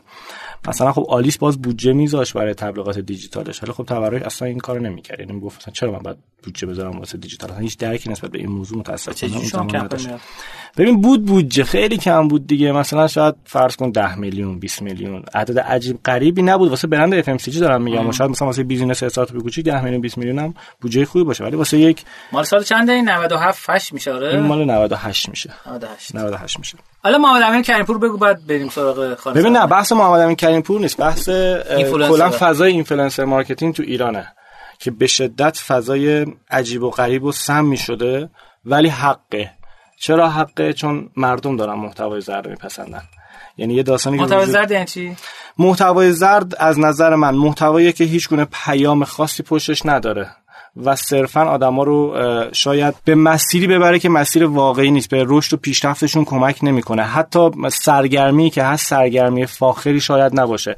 تعریف زرد خیلی متفاوته. ببین تو الان مثلا من یه اینفلوئنسر رو میگم زرده تو میگی این خیلی سبزه. باز اون اینفلوئنسری که من میگم سبز تو میگی زرده تعریف زرد برای هر کس توی ذهن خودش متفاوته. برای من اینه. محتوایی که هیچی به آدم اضافه نکنه و حتی آدمو سرگرمیشو به لوده ترین اون کلیپ های پارکی رو دیدی؟ اینجوری هول میدن دختر برمیگرده آره. می‌خوره. جملات سوس ماستی گفته میشه. خب مثلا من می‌تونم بگم خوشم نمیاد ولی نمی‌تونم بگم بده. چون اسنپ این همه شرکت این همه کمپین manager دارن کار می‌کنن خودشونو می‌کشن محتوای viral بسازن نهایت 500 هزار تا ویو می‌خوره. طرف دختر رو هول میده دختر یه نگاه آه می‌کشه 3 میلیون like می‌خوره. خب ببین این یعنی اینکه شاید مشکل از ما حتی. یعنی شاید ما باید یاد بگیریم تو این فضا سوار بشیم. بهترین کسی که فکر کنم این کارو کرد بیمیتو بود. بیمیتو خوب رفت. بیمیتو آره کمپینش داشتم مهدی فروغی اصلا واقعا خیلی قشنگ کمپینی که طراحی کرد ولی خب بردنش به سلابه کشیدنش سر یه دی ام تاکی گفتن آقا چرا همچی کاری کردی؟ اخلاقی هست یا نیست؟ ما پولش گرفت تموم شد. خب یعنی ما داشتیم همچین مسائلی یعنی هم تو آلیس هم تو تورک تو زمان اف ام سی جی که بودیم یه همچین مسائلی داشتیم که حالا یه سری ویدیوها و اینا بوده که خب شاید جامعه نپسندیدن اون جامعه اکوسیستم نپسندیدن شاید دولت نپسندیده حتی. شاید حتی ما مثلا احضار نزدیک بوده بشیم. چی بوده؟ من یادم نمیاد. یه ویدیویی بود پخش شده بود از یه برندی اسم نمی‌برم. این دو تا برند نبودن. خب. چون فقط می‌خوام اصل داستان رو بهت بگم. یه ویدیوی پخش شده بود ویدیوی یه خورده sexist ی بود. یعنی اینکه اینستا بوده. آره و پخش شده بود. یعنی اینکه هیچ اون business اصلا پخشش نکرده بود. خب یه ویدیو وقتی ساخته میشه narrator داره یه ویدیو انیمیشن روش ساخته میشه و هزار مثلا شاید 5 نفر 6 نفر روش کار کنن. اینو یه بند خدایی توی کانالی پخش کرده بود و من یادم اون ویدیو نام نمی‌برم لطفا ازم نخوام. خیلی داستان دار شده بود همین الان می‌تونه دوباره برگرده. ولی خب اتفاقی که افتاد بدون یک ریال حتی هزینه از سمت اون شرکت 5 میلیون توی یه ماه ویو گرفت اون ویدیو. و اتفاقی که افتاد FMCG بود؟ آره FMCG بود. 5 میلیون ویدیو گرفت و خب همه می‌زدن دیگه. این اصلا می‌گفتن viral marketing از این قسمت به قبل و به این قسمت به بعد و خیلی چیزای عجیب غریبی یه کوچولو راهنمایی کنه که باهوشا خودشون بگیرن. این شرکت نمیگم. مشهدی چیز بود. مال خراسان بود. یه یه دونه راهنمایی کن. خودش بگیره. ببین من الان بگم من من میرم از اینجا. تو هم اینجا نشستی. اون طرف من دهنم سرویس میشه. تو هم هیچ نمیگه نشستی نه فقط راهنمایی کن. نه. برند اف ام سی جی بود دیگه گفت. نه خب به FMCG که خیلی داره اسم برندو بگم مثلا. چه دسته بندی بود؟ FMCG مثلا روغن و اینا داشت. حالا داستانی که شد search کن الیاس. داستانی که شد این بود که خب خیلی از اون طرف از سمت حکومت و اینا به ما فشار اومد سر این ویدیو و خیلی افراد اکوسیستم زدن این داستانو اما دوباره وقتی می‌خوام بگم محتوای زرد جواب میده متاسفانه من یادم اون زمان از یک از این social ها هستش استفاده می‌کنن. استفاده کردم دیدم که اون ویدیویی که 5 میلیون ویو خورده تقریبا اون یه حالتی داره میگه آقا مردم نسبت به محتوای شما واکنششون چجوری بوده؟ آره مثبت منفی عصبی. خونسا. همه مردم توی توییتر مثلا تو توییتر مثلا من یادم اون زمان ترند یک شد یه روز. انقدر دربارش صحبت می‌کردن میزدنش. تو لینکدین به همین صورت. می‌گفت آقا تو لینکدین و توییتر مردم خشمگینن توی اینستاگرام و تلگرام مردم همه شادن و دارن میخندن. حالا نسبت تناسبی شما بود؟ شما درست نکردین اینو که. نه ببین این شکلیه داستان. وقتی یه برند برند معروفیه خب یه سری افراد که حالا کارشون ساختن انیمیشنه. خودشون بدون اینکه با برند هماهنگ کنن. میان یه انیمیشن می‌سازن فان. بعد میان این انیمیشن رو میفرستن برای اون برند یا برای اون آژانس میگن آقا ما این محتوا رو برای شما ساختیم. اگر خوشتون اومد اگر دوست داشتید مثلا می‌تونید هزینه‌اش حالا به ما بدید یا خیلی مثلا هزینه نمی‌گیرن وایرال کنید واسه اینکه خودشون اسم و رسم پیدا کنن. اگه ویدیو وایرال بشه مثلا سازنده اون انیمیشن و اینا واسش یه نون و آبی ازش در بیاد. این هم این شکلی بود واقعا. یعنی اینم داستان این شکلی بود که اصلا business واقعا نمی‌دونست داستان چیه. یک دفعه دید به اسم خودش یه ویدیو اومده بیرون و کلی داستان دیگه. جا- جالبیش اینجا بود. از اون 5 میلیونی که بهت گفتم 200 الی 300 هزار تا شد. جامعه توییتر و لینکدین تشکیل می‌داد. و نزدیک 4 میلیون خورده ای که همه شاد و. خندان بودن اینستاگرام و تلگرام بود. بعد چه نرم افزار social listening استفاده کردی؟ اسمش الان اگه بگی بهت میگم کدومشون بود. کاوان؟ کاوان بود آره. کاوان بود. ما کلا دو تا. سه تا داریم social listening تو ایران. چیز زیاد. دارم ولی حالا من حداقل دو سال پیش که استفاده می‌کردم bug خیلی زیاد داشتم آره خب آخه واقعا کار سختیه machine. learning یعنی بعد بهش یاد بدی بهش کار کنی بهش یاد بدی این هست این نیست این هست این نیست این آره، شکلیه اکثرا هم از یه پلتفرم خارجی استفاده. ولی خب خیلی کار سختیه و تو scale ایران شاید فقط شرکت های enterprise به دردشون بخوره انقدر مثلا تعداد مشتریاش شاید مثلا چه می‌دونم 100 تا 200 تا باشه که اصلا بفهمن این چیه و ازش بخوان استفاده کنن. من تو برند FMCG اینو بیشتر از همه یاد گرفتم. یعنی احساس می‌کنم که صدا okay ه. یعنی احساس می‌کنم که برام ارزشمندترین چیزی بود که یاد گرفتم. اونم اینه که متاسفانه من اینو تو ویدیوهای خودم که الان داریم می‌گیریم میگم. ما digital marketer ها خیلی وقتا برای digital marketer ها کار می‌کنیم نه برای صاحب business ام. این خیلی به نظرم مهمه. یعنی نگاه می‌کنیم که جامعه digital marketing نسبت به این حرکت ما چه reaction ی دارن. نگاه نمی‌کنیم که آیا این کاری که داریم می‌کنیم برای business چه منفعتی داره. شاید تو آقا جنس مخاطبت زرد باشه. خب وقتی جنس مخاطب business تو زرده چرا باید بری یک اثر فاخر تولید بکنی؟ تو داری برای digital marketer ها کار می‌کنی یا داری برای اون صاحب business کار می‌کنی. و خیلی من دیدم این شکلی. تو تبلیغات ها خیلی دیدم. افرادی که همش میان نقد می‌کنن ولی خب خودشون نگاه تو کارنامه‌شون هیچ اثر موفقی نیستش که بگی گرفته. فقط می‌تونه بیلبورد مثلا نقد بکنه نقاده. آره نقاده آفرین. مسعود فراستی تبلیغات چیان کم هم نداریم ما. و دیدی همش هم میان مثلا بیلبورده میره میگن نگاه کنید خجالت نمی‌کشن. به این فضاحت برید مثلا کمپین بی ام رو نگاه کنید. کمپین بنز رو نگاه کنید. چه می‌دونم KFC رو نگاه کنید چه کمپینی راه انداخته. بابا بی خیال آخه ببین یه نکته داره. فرهنگش هستن فرهنگ مردمش متفاوته با؟ فرهنگ اینجا. مثلا اینه که اون source ایی که بچه‌ها میرن بررسی می‌کنن اونا رو می‌بینن. زردا نه زردای اونا رو پخش نمی‌کنن. شما اون خوب آقا از کل دنیا اصلا تو data ی فقط اون میرن- طرف نداری. تو اصلا می‌بینی کمپین میگی نگاه کن چقدر خلاقانه بوده. حتی data نداری که ببینی. آیا اون کمپین گرفته تو اون یا جامعه یا نگرفته. نه؟ اصلا پپسی کمپینی رفته بود با کندال جنر و به فضاحت کشیده شد. چهار درصد سهام پپسی اومد پایین. آقا همه چی همهشون که خوب نیستش که. همه حالا برین search کنید خودتون ببینید اصلا خلاقیت هم بزنید داست- پپسی هم کندال جنر میاد خودش. خلاقیت هم داستان شده دیگه. یعنی هر کی میشینه جلوش مثلا میشینه یه ایده خلاقانه میده بعد اصلا میگی خب okay این ایده خلاقانه الان برای کیه؟ میگه خود باحال دیگه. خوب یعنی خودشو اون تیم marketing و تبلیغاتچی اطرافش رو کی میدن. یعنی نمیره حتی به دو تا آدم نشون بده بگه آقا می‌فهمی این یعنی چی؟ قبلش هم که آژانس ها okay شون می‌کنن یه teasing برن و teasing هم الان شده کسب درآمد آژانس ها دیگه. کسب درآمد بیلبورد فروشا. هم بیلبورد فروش آخه آژانس اون طرف براشون okay می‌کنن. بیلبورد معمولا بیلبورد رو آژانس ها اکثرا می‌گیرن و واسه اینکه بگن کمپین اثر بخش اینا یه teasing برو یه جمله یه رنگ هیچ مفهومی هم اینا نداره. چیزشون رو پر می‌کنن دیگه. بیلبورداشون رو پر می‌کنن. تو تلویزیون خب خیلی به صرفه نیست این کار. ولی خب کمتر بس این کمتر انجام میده. آره. خب یکم دیگه بیشتر بگو. از اینستاگرام بعد بریم سراغ خانه سر. حس ای میاد. دیگه چی داری از اون پشت برامون رو کنی؟ چون خیلی شنیدنی از اون اتفاقات اینفلوئنسرها و اینا وجود داره که کمتر در موردش صحبت می‌کنن ببین من به واسطه حالا زمانی که توی آلیس و تبرک بودم یا زمانی که توی خانه سرمایه بودم خب تو فضای اینستاگرام بیشتر فعالیت داشتم. چون جفت این business ها اینستاگرامشون خیلی فعال بود. مثلا خانه سرمایه الان 800 هزار تا فکر می‌کنم follower داره. آلیس و تبرک اون زمان تازه شروع کرده بودم ولی بودجه داشتن میذاشتن واسه campaign digital شون.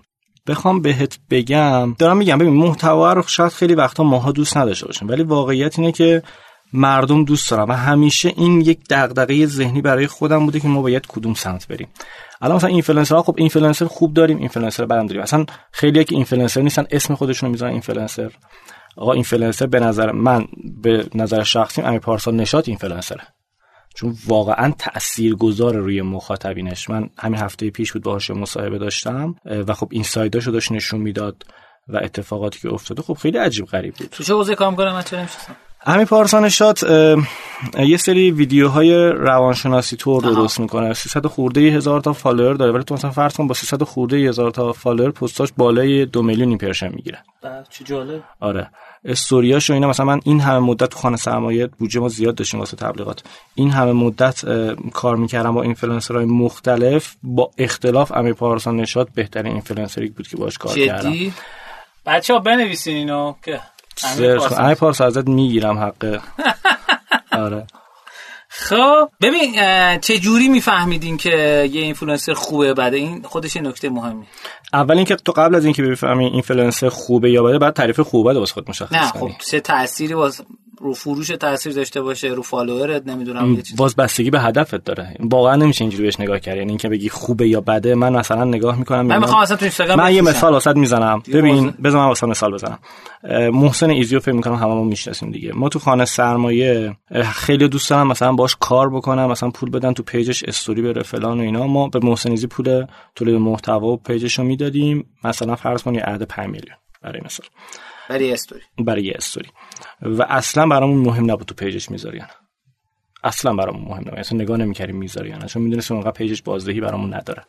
ولی اونو می‌گرفتین جای دیگه میذاشتیم محتوای محسن ایزی و impression ی می‌رفتیم. CPM می‌رفتیم تو اینستاگرام. ویوی می‌رفت ویوی می‌رفتیم تو اینستاگرام و خیلی خوب فوق العاده جواب داد. ولی چیز جالب بهت بگم. از نگاه performance ی بعضی وقتا اشتباهی که بخوای به این داستان نگاه کنی. یعنی اینکه خب مثلا توی ویدیو از محسن ایزی می‌گیری پخش می‌کنی توی فضای social. مثلا می‌بینی عدد follower ی که همیشه در میومده مثلا 4000 تومن میانگین داره در میاد 10000 تومن. خب؟ اتفاقی که میفته performance میگه okay این محتوا محتوای به در بخوری نیست. حالا یا پیامش مشکل داره یا لحنش یا بحث تصویرش هر مسئله خوب نیست دیگه عدد 4 در میومده این شده 10 و خب این محتوا رو بذاری کنار برید سر محتوای دیگه. ما این کار نمی‌کردیم. ما محتوا رو همچنان ادامه می‌دادیم. محتوا رو همچنان ادامه میدیم و شاید کمتر از یه ماه اون عدد 10000 تومانی می‌رسید به 2000 تومان با همون محتوا. علت چی بود؟ علت اون awareness ی بود که اتفاق میافتاد. وقتی آدما هر روز دارن یه ویدیو رو می‌بینن لابلای استوریاشون یه بار ignore می‌کنن دو بار ignore می‌کنن سه بار از یه جایی به بعد یه هجمه ای میاد به سمتش. آقا وقتی اینقدر تبلیغ می‌کنه حتما یه چیزی هست. خیلی این چیز بزرگی بود. چون من دیدی حتما آژانس ها business ها حتما مثلا طرف کلا 10 میلیون 20 میلیون پول می‌ذاره انتظار داره نتیجه بگیره. ما تو خانه سرمایه یاد گرفتیم که ما تو خانه سرمایه با اختلاف از رقبامون عدد follower مون پایینه. با اختلاف پایینه. اگر follower تون organic فکر کنم. ما ارگانیک داریم از روی تبلیغات هم داریم ولی تبلیغاتمون به هیچ وجه زرد نیست. نه نه یعنی منظورم که fake نمی‌زنی. نه fake اصلا نمی‌زنه خط قرمزمونه. ما دو روز داشتن رو پیجمون fake می‌زدن اصلا دیوونه داشتیم می‌شدیم. قشنگ داشتیم دیوونه می‌شدیم. ولی خب تبلیغات از طریق تبلیغات میاریم ارگانیک حالا طرف از طریق خود محتوا میاریم و مثلا فرض کن تو حوزه ارز دیجیتال رقبایی که مثلا شاید 500 تا 600 تا 700 هزار تا follower دارن رو عدد مثلا 15 تا 20 هزار تومان هر follower دارن به دست میارن. انقدر بالا. ولی برگشت داره. CAC ش در نهایت پایین میافته. حالا اینکه چه جوری بعدا می‌تونیم صحبت کنیم. خب برو برگردیم. قبل از اینکه چون به صورت ناخودآگاه میل می‌کنی به سمت خانه سرمایه. خب. آخه اونجا گفت؟ اینفلوئنسر آره نه نه بگو برو به سمت چیز. اینکه چی شد رفتی خانه سرمایه؟ خانه سرمایه افشین زندی به من دو سه بار پیام داده بود تو لینکدین. ما افشین زندی راستی دعوت نکردیم. افشین زندی یه بار دعوت کنیم باش بگیم بیاد. بگیم. آره. فرداس می‌خوای پر بیارمش خودم به زور بیارمش. نه و افشین رفیقمونه. خب افشین زندی پیام به من دادش تو لینکدین که آره یه همچین position ی داریم. اون موقع مدیر دیجیتال بود. یه همچین position ی داریم پاشو بیا اینجا اینا. من طبق شرایطی که داشتم یه دو سه بار شاید یادم نه بهش گفتم. ببخشید. ولی دو سه بار بهش نگفتم. بعد از یه جایی به بعد یه اتفاقی افتاد که خیلی اتفاقی واقعا تصمیم گرفتم بیام تهران. وقتی اومدم به افشین گفتم افشین من okay ام رفتم مصاحبه به دو روز مصاحبه طول نکشید. و بعدش مشغول شدی. مشغول شدم خانه سرمایه. افشینی یه ماهی کنارمون بود که دیتا رو بهمون بده و بعدش خودش رفت. اول با مدیر دیجیتال شروع کردیم. بعد business خوب رفت جلو شدم مدیر marketing. منتها خب مدیر marketing شاید به اون معنی نه چون مثلا ما فضای آفلاین رو کلا نداشتیم دیگه. فضای دیجیتال داشتیم. اما دیجیتال عملا میشه آره و. فروش اومده بود زیر مجموعه آه. marketing. به خاطر اینکه اینا رابطه خیلی مستقیمی با هم داشتن. یعنی خیلی مهم بود که اون lead ایی که می‌رسه تیم فروش چجوری باش برخورد می‌کنه؟ از چه چنلی می‌رسه؟ طبق اون چنل تیم فروش چجوری برخورد بکنه و باید همش رو یه نفر می بود که نظارت می‌کرد که کارو به هم نره- نریزه چون این شکلی بود یعنی ما اینو تجربه داشتیم که یه مدیر فروش داشتیم یه مدیر دیجیتال داشتیم و این دوتا همیشه دعوا داشتن. اون نمیفروخت این می‌گفت تقصیر توی لیدای بی تو بی کیفیته. اون یکی می‌گفت بچهای تو خوب نمیفروشن. باید یه نفر می بود که مسئولیتش رو قبول کنه و بگه آقا چجوری هر یعنی چیزی فروش محصول. ببین دو حالت بود دیگه تو خانه سرمایه اول توضیح بده. برای دوستانی خانه سرمایه نمی‌شناسن. خانه سرمایه پلتفرم آموزش توی زمینه بورس و ارز دیجیتال. فقط هم آموزش داره. یعنی صرافی و اینجور داستانا نیست. آموزش تو حوزه بورس و ارز دیجیتال این شکلی بود که خب ما از طریق چنل های مختلف لید دریافت می‌کردیم. اون که آقا یه دوره آموزشی حالا مثلا بیا انقدرش رایگان ببین یا حالا مثلا بیا مثلا یه وبینار شرکت کن و اونجا اگه دوست داری می‌تونی شمارت رو بدی مشاوره ما تماس بگیرن واسه دوره رو پرزنت بکنن. اوایل این شکلی بود که خب من تیم marketing این طرف lead و می‌دادم به بچه های فروش بچه های فروش به هر علتی هزار و یک علت می‌تونه داشته باشه نمی‌تونستن بفروشن. و می‌گفتن lead ایی که داره میاد بی کیفیته. مثلا چی؟ طرف 10 تا زنگ زده یه دونش مثلا می‌گفت آقا خانه سرمایه کیه؟ همینو مثلا بهونه می‌کردن آره مثلا تو lead ای بی کیفیت دادی مردم نیست بانک جمع کردی فلان اینا. ولی دیدیم اینجوری فایده نداره و خب علی صابریان پیشنهاد داد که خودت وایسا که دو طرفو بتونی بدی ولی خب KPI هم گرفت KPI سنگینی هم گرفت. چی بود KPI KPI مختلف بود دیگه. KPI فروش داشتیم KPI اینستاگرام داشتیم follower KPI lead داشتیم. ولی خوب جمع شد. خب اه، چجوری فروش از کدوم قسمت رو انجام میده؟ دیجیتال که مشخص. تو این channel اصلیش خانه سرمایه SEO قوی داره. ورودیاش خوبه از SEO و بعد از اون هم اینستاگرام. ولی الان توی زمانی که حداقل من اومدم ببین وقتی مدیر marketing مدیر دیجیتال وارد یه شرکت میشه ناخودآگاه تفکرش خوب وارد اون شرکت میشه و تخصصش هم وارد اون شرکت میشه به جوری که شاید حتی چنل های شرکت اولویتش متفاوت باشه. یعنی خب زمانی که من نبودم تمرکز رو سئو بود روی سایت بود. زمانی که من اومدم تمرکز اومد رو سوشال. و خب این هم شد که خانه سرمایه تقریبا از 200 هزار تا زمانی که من اومدم بود و الان فکر کنم 800 هزار تا شده. علتش هم این بود که میگم ارزش داشت سرمایه گذاری روی اینستاگرامش. یعنی هر جوری نگاه می‌کردی برمیگشت باید خیلی خوبی هم برمیگشت. ولی خب اون طرف رو سئو هم بود دیگه. مثلا طرف می‌زد آموزش مثلا ارز دیجیتال آموزش بورس یا هر کدوم از زیر فصلاش. خب معمولا سایت ما جزو ستای اول بودش. لیدا اینا از اون برمیومد چقدر ورودی از سئو داشتیم ماهانه؟ این عدد دقیقش رو یادم نیست. ولی فکر می‌کنم روزانه بین هزار تا دو هزار تا بود اگه اشتباه نکنم. بیشتر باشه. یادم نیست الان. خیلی من کلا چون از شیش ماه اول به بعد دیگه کلا سئو رو سپردم مدیر سئو. و فقط اومدم اون طرف. اصلا خیلی وقت چک هم نکردم ببینم چه اتفاقی افتاده. آره آره. اوه آره من الان یاد- یادم اومد که تو ماه میلیونی بود ورودی. تو ماه بود ماه یک بود.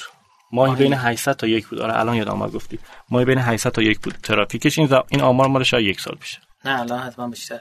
خب الان خانه سرمایه جز پکیج فروشی ها حساب میشه؟ اصلا پکیج پکیج. فروش ها کیان همون ببین ما هم چرا ما- پکیج ما به؟ دقیقا می‌خوام درباره این صحبت بکنم ما marketer ها هم واقعا بعضی وقتا تحت تاثیر جامعه قرار میدیم نه، اصلا به نظر من احساسی خوبیه. می‌گیرن همون من الان این. شکلیه که میگن طرف پکیج فروشه آخه پکیج طرف مثلا ماست فروش آره حالا ماست ماست که خوبه. پکیج به خودی خود که بد نیست. نه. پکیج دوره آموزشی. ولی اتفاقی که افتاده انقدر پکیج های چرت و پرت اومده انقدر پکیج های زرد و بیهوده اومده ناخودآگاه تاثیر گذاشته. ولی من معتقدم مایی که کارمون اینه دیگه نباید به این کلمات بار بدیم و قضاوت کنیم. یعنی خب من حس می‌دونی من الان شاید خیلی ببین الان ناراحت بشن. بچه ها شاید مخاطبین.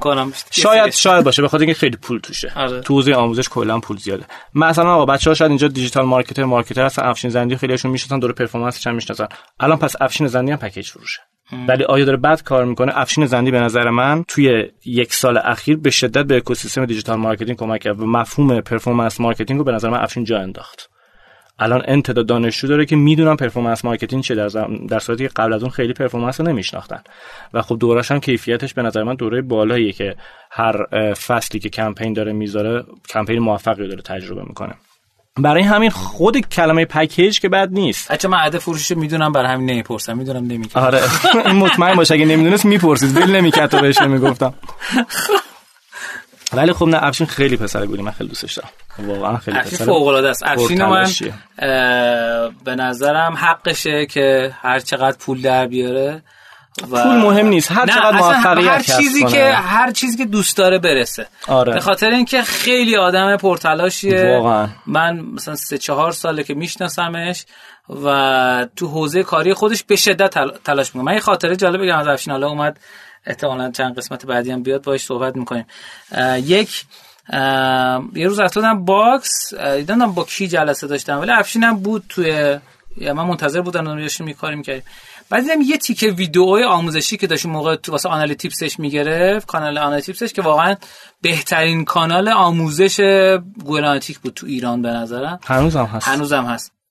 یه تیکه رو سه بار ضبط کرد. گفت نه خوب نشد دوباره گرفت. دو نه خوب نشد دوباره گرفت. این وسواسش و دقتش من خیلی خیلی دوست دارم. پشکار افشین هر چی داره پشکارش به شدت بچه پرتلاشیه. و از ایناست که سرد میشه زمین می‌خوره ولی بلند میشه. و سوسول نیست. واقعا سوسول نیست. خیلی یاری دیدم و زمین می‌خورن مثلا شروع می‌کنن آه ناله دیگه مثلا نمیشه کار کرد جامعه خرابه اقتصاد خراب بازار خرابه. به نظر من فرد موفقه که اصلا کاری به اینا نداشته باشه. آقا تو چند روز زندگی باید زندگی تو کنی باید تلاش تو بکنی. فارغ از هر گونه اتفاق فارغ از جامعه. ببین جبر دیگه کاریش نمی‌تونی بکنی. یه موقع تو می‌تونی کاری بکنی تاثیرگذار می‌تونی تو این فرآیند باشی. اوکی دمت گرم برو تاثیرگذار باش. نمی‌تونی کار خودت صفر بچسب برو جلو. دیگه رفتیم خیلی هندونه زیر افشین گذاشتیم افشینو ولش کن. اصلا آدم بگم که چی؟ افشین اصلا آدم به درد بخور نیست نه می‌خوام بگم که واقعا اگه Google Analytic دوست دارین یاد بگیرین حالا من دوره performance ش ندیدم. Google Analytic دوست دارید یاد بگیرید کانال Analytips ش خیلی نکات بله. جالب. من منم خودم یاد گرفتم ازش. بله. منم خودم حالا همچین آدمی نیستم که خب میگم خودم هم چیزایی ازش یاد گرفتم. من هم همیشه بود خب بریم خانه سرمایه دوباره. یکم از کمپین ها و اینا بگو. و روش هایی که اتفاق افتاد مدل که تجربه کردیم. من چون یادمه که من چه خانه سرمایه رو همین تا چند وقت پیش follow داشتم. به یه دلیلی مجبور شدم یه سری رو follow کنم. یه داستانی وجود داره. اونم این که چند مدل فکر کنم استراتژی محتوای خانه سرمایه عوض شد.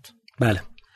چی بود؟ اینو می‌تونید آموزاشو بگی و ما. نمی‌تونی بگی؟ شاید نتونم بگم خیلی. نه هر کلی بگو. آره ببین داستان که ما جزئیاتش آره داستان اینه که توی سازمان خب وقتی چند تا فکر باشه کار خراب میشه. آه. به نظر من. یعنی چه خوب چه بد به نظر من باید یه تفکر بره جلو آمار بیاد دیتا بررسی بشه و طبق اون تصمیم گیری بشه واسه قدم بعدی. شاید تو خانه سرمایه یه خورده از خود من گرفته تا بچه هایی که حالا تو تیم من بودن تا حالا بچه هایی که تو چارت بالا سر من بودن.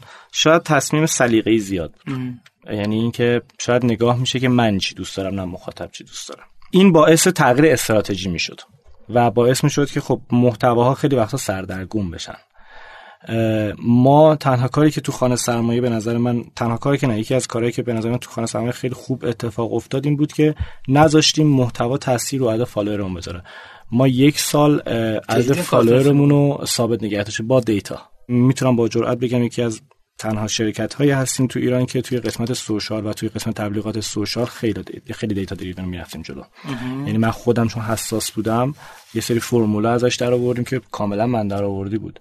ولی خب اون فرمول بهمون این دیدو می‌داد که قبل از اینکه تبلیغ بریم می‌دونستیم هر page یا هر اینفلوئنسر چه عدد follower ی برای ما میندازه. این خیلی کار عجیبیه. یعنی خیلی عجیبه که تو فقط هم تو حوزه crypto جواب میده؟ نه. نه این فرمولی که دارم میگم من تو دوره افشین تدریسش کردم. فرمولی که دارم میگم با یه سری data یی که فقط تنها نیازش اینه که تو از قبل data داشته باشی. گوش می‌کنی این فرمول چیه؟ نمیشه که. چرا؟ تو دوره آقا خب بگو نه توضیح بده چه جوریه Excel ش هم share می‌کنیم. ببین یه داستانی وجود داره. اونم اینه که تو یه سری data ما یه شماره کارت اعلام می‌کنیم تو هر کی بگی خصوصا خودکار اکسل باش من فقط سعی می‌کنم دیده رو برسم چون واقعا فرمول طولانیه. نمی‌تونم فرمول رو بگم. ولی خب کلیت داستانه شما یه دیتایی از کمپینای قبلیتون داریم. ما یه قیفی توی تبلیغات اینستاگرام داریم مثلا تو قسمت استوری. به این صورت که تو میگی آقا یه ایمپرشن در مرحله اول توی حالا پیج پیجای مختلف یا اینفلوئنسر ایمپرشن استوری اینفلوئنسر یا پیج. بعد ایمپرشن استیکر تبه که میزان کلیکیه که می‌خوره روی اون استوری بعدش میاد profile visit که میاد داخل پروفایل تو و بعدش follow و بعدش engage ما تو مرحله follow ش اینجا کار داریم. خب یه نسبتی در میاد نسبت اون impression به اون follow نسبت اون sticker tap به اون follow و نسبت اون profile visit به اون follow خب؟ تو باید یه چیزی که در بیاری بدونیم برای business تو توی تبلیغات مختلف توی بازه زمانی مشخص. این آماری که دارم میگم هی update میشه. یعنی تو باید این فرمول تو هی update بکنی. باید بدونی که نسبت sticker tap ت به follow چنده. یا نسبت profile visit به follow چنده ولی sticker tap آمار دقیق تری میده. یعنی چی؟ یعنی اینکه آقا من تبلیغ میرم می‌بینم ده هزار تا sticker tap داشتم. از این ده هزار تا چقدر من رو follow کردن؟ یه جا عدد بهت میده 40 درصد یه جا عدد میده 30 درصد یه جا عدد بهت میده 35 درصد و و و و و. اینجا تو به دست آوردی که آقا افرادی که میان page تو رو می‌بینن. نسبت به افرادی که follow می‌کنن درصدشون چنده؟ مثلا واسه خانه سرمایه فرض کن 50 درصد بود. خب؟ این تا اینجای کار. حالا ما اونجا یه عدد داریم یه insight آها یه چیزی که باید ما حتما رعایت کنیم و متاسفانه رعایت نمیشه اینه که آقا ما قبل از اینکه می‌خوایم با اینفلوئنسر یا پیج بریم متاسفانه insight دریافت نمی‌کنیم. ما چون بودجه تبلیغاتمون بودجه قابل توجه بود و برای آژانس ها مهم بود من آژانس ها رو مجبور می‌کردم insight بهم و چهار پنج آژانس هم باش کار می‌کردم و آژانس رو صلابه واقعا میکشیدم که باید به من بدی وگرنه باید کار کنم. کل بودجهشو برام داشتم و نمی‌رفتم سمتش. حالت تنبیه طور اصلا. و آژانس یاد گرفته بودن که باید دو برابر برای ما کار بکنن تا اون پولی که ما داریم بیاد سمتشون. پس insight میاد و من تو اون insight insight ی که تبلیغه ها نه insight محتوا. تو اون insight می‌دونم این اینفلوئنسر حدودا برای تبلیغاتش انقدر تعداد sticker tap می‌گیره. چه اتفاقی میفته بعدش می‌تونم به دست بیارم که از این اینفلوئنسر بخوام کار کنم نسبت به این sticker tap احتمالا. چقدر برای من follow میندازه؟ نسبت به category مختلف این عدد آیا متفاوته؟ بله کاملا متفاوته. کاملا متفاوته. اما توی بازه یه ماه دو ماهی که این کار انجام بدی یه عددی به تو میده. یه عددی که variance ش پایینه. یعنی مثلا میگه آقا بین سی یه پارامتر هم تو فرمول داری که اون پارامتر ضرب میشه و به ازای هر category متفاوت. آره بعد اصلا فالوور به دست میاد بعد عدد فالوور به دست میاد و یه چیزی که جالبی ازش به دست میاد حتی عدد فالوور رقبا ازش به دست میاد. یعنی, یعنی رقبات هم همونجا یعنی تو حتی می‌تونی بفهمی رقبای شما چقدر دارن ماهانه تبلیغ می‌کنن. بودجه واسه تبلیغات می‌زنن و خود می‌دونی این عددی که می‌تونی بزنی تو صورت مدیر عامل. یعنی ببین آقا فلانی داره مثلا یه میلیارد در ماه تبلیغ می‌کنه. کجای کاری؟ آه این چیز خیلی خوبی. خب دوستان این پایین کامنت بذارید اگه واقعا دوست دارید که این اگه کامنت نذارن این دوست ندارن. نه اگه دوست دارید واقعا Excel رو بگیریم بهتون بدیم. کامنت بذارید Excel بگیریم البته شما دارین دو هفته بعد اینو گوش میدین. من Excel رو احتمالاً تا امشب گرفتم. من چه قرار شد یه کاری برای علی بکنم؟ آره من یه دوره دارم برگزار که دوره کمپین دیجیتال دارم برگزار می‌کنم که امیر حسین یکی از مدرسین هست با افتخار. نه هست قطعا هست. اگه بشه. اینکه app marketing اونجا با هم داریم دیگه. من واقعا حالا از یه جایی به بعد رامو از سایت جدا کردم. یعنی چون دیدم هم کم خیلی تو ایران اپ کار کردن هم واقعا اپو خیلی بیشتر از سایت دوست دارم. یعنی هر چقدر سایت ولنگو باره از یه سری جهات اپ خیلی دقیق تره. و آینده هم داره. ها آینده شو که ما, ما تو گذشتهش داریم زندگی می‌کنیم. نه خب من تخصصی باز تو اپ هم دارم تو گیم کار می‌کنم دیگه. همین الان تقریبا 80 درصد فعالیت من تو حوزه گیم مانتایزیشن دیتا و البته یه نکته بگم سایت تو ایران یه مقدار ولنگوار بله. ابزار درست استفاده بکنیم که تو ایران متاسفانه سریش جواب نمیده. دیتای خوبی دارید که حالا از اون دیتا می‌تونید استفاده بکنید. تو ایران خیلیشون متاسفانه جواب نمیده و نمی‌تونید استفاده کنید. مثال مثلا Kissmetrics و Mixpanel مثلا یه ابزار خیلی خوبیه. که تو ایران انقدر آنچنان جواب نمیده. خب بریم سراغ این فرمول فرمول خیلی خوبی بود. دیگه چی می‌تونی به اون بگی؟ آدم حالشون خوب شه؟ دیگه جوری که پشت فرمون دارن میشنون ترمز دستی رو بکشن دفتر کاغذ از تو داشبورد دارن شروع کن نوشتن. در این حد می‌خوام جذاب باشه قبل شما هماهنگ کنید دارن علی گفتم شب که عدد خوب بیاد. ببین یه چیزی که ما تو خانه سرمایه فکر می‌کنم یاد گرفتیم. وقتی تو تبلیغات run می‌کنی یه سری insight ها باید به دست بیاری. ببین الان مثلا influencer marketing خیلی رو بورسه. من یه نکته خیلی کوچیک میگم. آقا influencer marketing عدد اگر دنبال فالوور هستید عددش به شدت برای شما بالا در میاد نسبت به impression یعنی به نظرم باید یه نگاه ویژه‌ای به تبلیغات impression ی اینستاگرام یعنی ویوی آره. ویوی. حالا نه بچه‌ها می‌دونن من توضیح کوتاهی بدم. آقا impression ی شکلیه که شما توی پیجای مختلف category می‌تونی انتخاب بکنی حتی. و این شکلیه که بابت هر impression ی که داری تو استوری می‌گیری یا توی پست می‌گیری یه مبلغ x تومانی که معمولا بین تقریبا 5 تومن تا 12 13 تومن هستش پرداخت می‌کنی و impression هزار بار نمایش آره هزار بار نمایش که حالا ما طرفشون میلیونی کار می‌کنیم بابت هر یه میلیون مثلا 5 میلیون الی 12 میلیون می‌دادیم. به نظرم اولا در مرحله اول غافل نشید. دو دیتا خیلی مهمه. دیتا ما خب تو چیزای دیگه خیلی جدیش می‌گیره ولی خب تو social جدیش نگرفتیم. بچه عدد 15 هزار تومن 20 هزار تومن رقبا تو همون حوزه رو ما داریم یک چهارم به دست میاریم. این عدد خیلی بزرگه این یعنی اگه دو میلیارد طرف می‌خواد تبلیغ بذاره و n تا فالوور به دست بیاره همون n تا فالوور رو با 500 میلیون می‌تونه به دست بیاره. یعنی یک و نیم میلیون شما دار یک و نیم میلیارد داری به نفع سازمان کار می‌کنید. و واقعا کار عجیبی نیست. فقط کافیه دو روز سه روز بشینید پای دیتا و دیتاشو یاد بگیرید. خیلی دیتایی می‌تونه جذاب باشه خیلی دید می‌تونه بهتون بده. می‌تونه بگید با کدوم اینفلوئنسر کار بکنید با کدوم اینفلوئنسر کار نکن با کدوم پیج تو چه category با چه محتوایی و تمام اینها. یعنی واقعا اگر یه Excel جلوتون نباشه وقتی کمپین دارین میبندین دیتا دارین میبندین و ننویسین از هر کدوم چقدر فالوور گرفتین impression چجوری بوده insight شو نگیرین.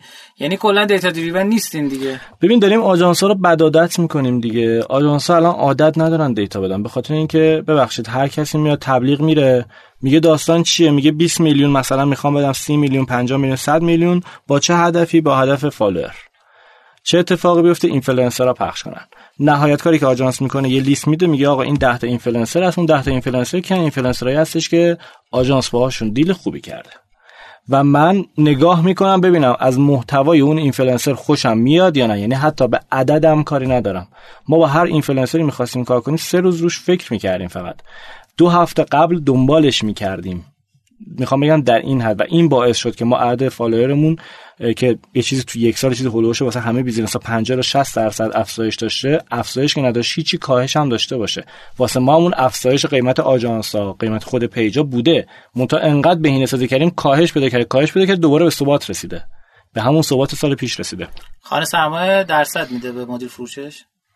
به مدیر فروشش نمی‌دونم. مدیر marketing ش؟ به مدیر marketing ش باید باش صحبت کنم. الان شش ماه قرار بوده یه سری چیزا بده ولی خب نه. علی صابریان من خیلی دوستش دارم. حالا ان یه بار دعوتش کنیم بیاد. یکی از من واقعا page ش رو دوست دارم. یعنی page آره علی صابریان خیلی خوبه و رفیقش احسان ملکی. می‌دونم احسان حداقل گوش میده این قسمت حالا ممکنه شش ماه دیگه گوش کنه ولی حالا آره من احسان می‌شناسم از همین جای گوش میده. سلام بهش عرض می‌کنم. کلی چیزا من از جفتشون یاد گرفتم. خب عرضم به خدمتتون که خیلی خیلی خیلی خوب بود. به عنوان سخن آخر. سخن آخر یه کاری کن. بگو آقا الان اینا که دارن تو اینستاگرام کار می‌کنن. اولا آها اینو بگو بعد بریم سراغ اون. من یادم فصل هفت سئو بهتر جواب میده واسه فروش پکیجی. حالا اسمش پکیج دیگه حالا هرچی. خب. پکیج آموزشی یا اینستاگرام الان. به اینکه تو چه حوزه یه مرتبطه؟ همون مثلا کریپتو. تو حوزه کریپتو به نظر من الان سوشال بهتر تو حوزه هر چیز دیگه چه چیزی ممکنه سایت جواب بده؟ چرا؟ ببین سئو واقعا ممکنه بفروشه همون دفعه اول طرف بیاد بفروشه؟ ببین سئو خوبیش ببین نه خوبیش اینه که آره قطعا هست. نه همون دفعه اول مثلا طرف دو میلیون بده پکیج بخره. آره هست. آره هست. الان چه تعداد هستش داستانش متفاوته. این درصدش رو شاید نگاه بکنی خیلی پایین باشه ولی هست. ولی داستانی که وجود ببین آخه داستانش اینه. مخصوصا حوزه کریپتو. این شکلیه که من میشینم با تو صحبت می‌کنم. میگی چه خبر علی؟ میگم آره حاجی من 60 میلیون داشتم. مثلا گذاشتم تو ارز دیجیتال. دو ماه نشد 120 تومن برداشت کردم. تو یهو به خودت می‌بینی 60 میلیون سود کردی؟ چیکار باید کنم؟ آره چی مثلا برو search کن ببین چی هستش. مثلا تو اینترنت بزن کلی پکیج اینجوری داستان هست. search کن آموزش ارز دیجیتال. خانه سرمایه سایت اول میاد بالا و تو 60 میلیون جلوته. می‌خوای یک خورده پول بدی. پولی واسه نیست همونجا پرداخت می‌کنیم. می‌خوای 60 میلیون به دست بیاری. تو حوزه کریپتو متفاوته چون توهم تو حوزه کریپتو زیاده. رویا تو حوزه کریپتو زیاده. بعده که بدون دانش وارد میشن انقدر هیجانی وارد میشن. ولی خب واقعا اینه که چون پوله رابطه مستقیم با پول داره هیجان بودنش داره. ولی تو business های دیگه نه مثلا تو خیلی از business ها واقعا حالا الان مثال ندارم واقعا مثلا بزنم ولی خب به نظر من شاید تو خیلی از business ها سئو بیشتر جواب بده. و خب سئو هزینه هاش به نظر من کمتر از social ه. social زمان خیلی زیاد می‌خواد سئو می‌خواد ولی خب تو می‌دونی به بار میشینه ولی تو social مطمئن نیستی. می‌دونی تو سئو یه سری چیزا دست خودت هست ولی تو social نه. و به نظر من از اون طرف خب تو وقتی سئو رو داشته باشی تبلیغات retargeting رو داری که خب ما توی اینستاگرام نداریم. همون تبلیغات retargeting به نظر من خودش کلی افزوده داره. کسی که اومده آقا یه بار search کرده آموزش کریپتو این تو ذهنش هست. حالا به هر دلیل موفق به خرید نشده. هر جای دیگه بره وقتی بنر تو رو ببینه احتمال retention ت خیلی خوبه. پس یکتانت هم استفاده می‌کنه بله. و ما خوبه برات خوب بود برات بستگی داره چجوری ازش استفاده کنی. آها یعنی ممکنه ببین من یه چیزی به بذار من حسن ختامی که گفتی و اینجوری بگم. بعد اسپانسر این قسمت هم یکتانته یعنی یه جوری نگو که یک تانه اسپانسر دوره خودم هم هست که نه با اصلا دو تا بچه‌هاش هم تو دوره خودم هستن دارن شرکت می‌کنن. نه اینی که گفتن دوستان بابت این نبود. من خودم قبلا یه سری نقد در مورد یکتانت داشتم. اما این حقیقت رو باید قبول کنیم که بالای 90 درصد سایت های ایران دست یکتانت بله. خب یعنی چه بخوایم چه اصلا بخوایم رو سایت ها کار کنیم؟ اصلا واقعا retargeting نمیشه کرد بدون یکتانت. یعنی این نکته یعنی من چه یکتانت خوب یا بعد الان تنها بازیگر اصلی این داستانه و خب قطعا اونم یه business دیگه. یعنی و به نظرم افرادی که توش هستن اون داستان انحصاری اینا رو واقعا خیلی شاید به دیده نگیرن و تمام سعیشون رو می‌کنن که هر روز پیشرفت کنن می‌بینیم داره سرویس های جدید اضافه می‌کنن. ولی این حرف هم کلا اینه. اگر با یک آژانسی دارید کار می‌کنید و نتیجه نمی‌گیرید مقصر اصلی خود شمایید اون آژانس نیست. آژانس دلش به حال شما نمیسوزه بچه ها واقعا دلش به حال شما نمیسوزه.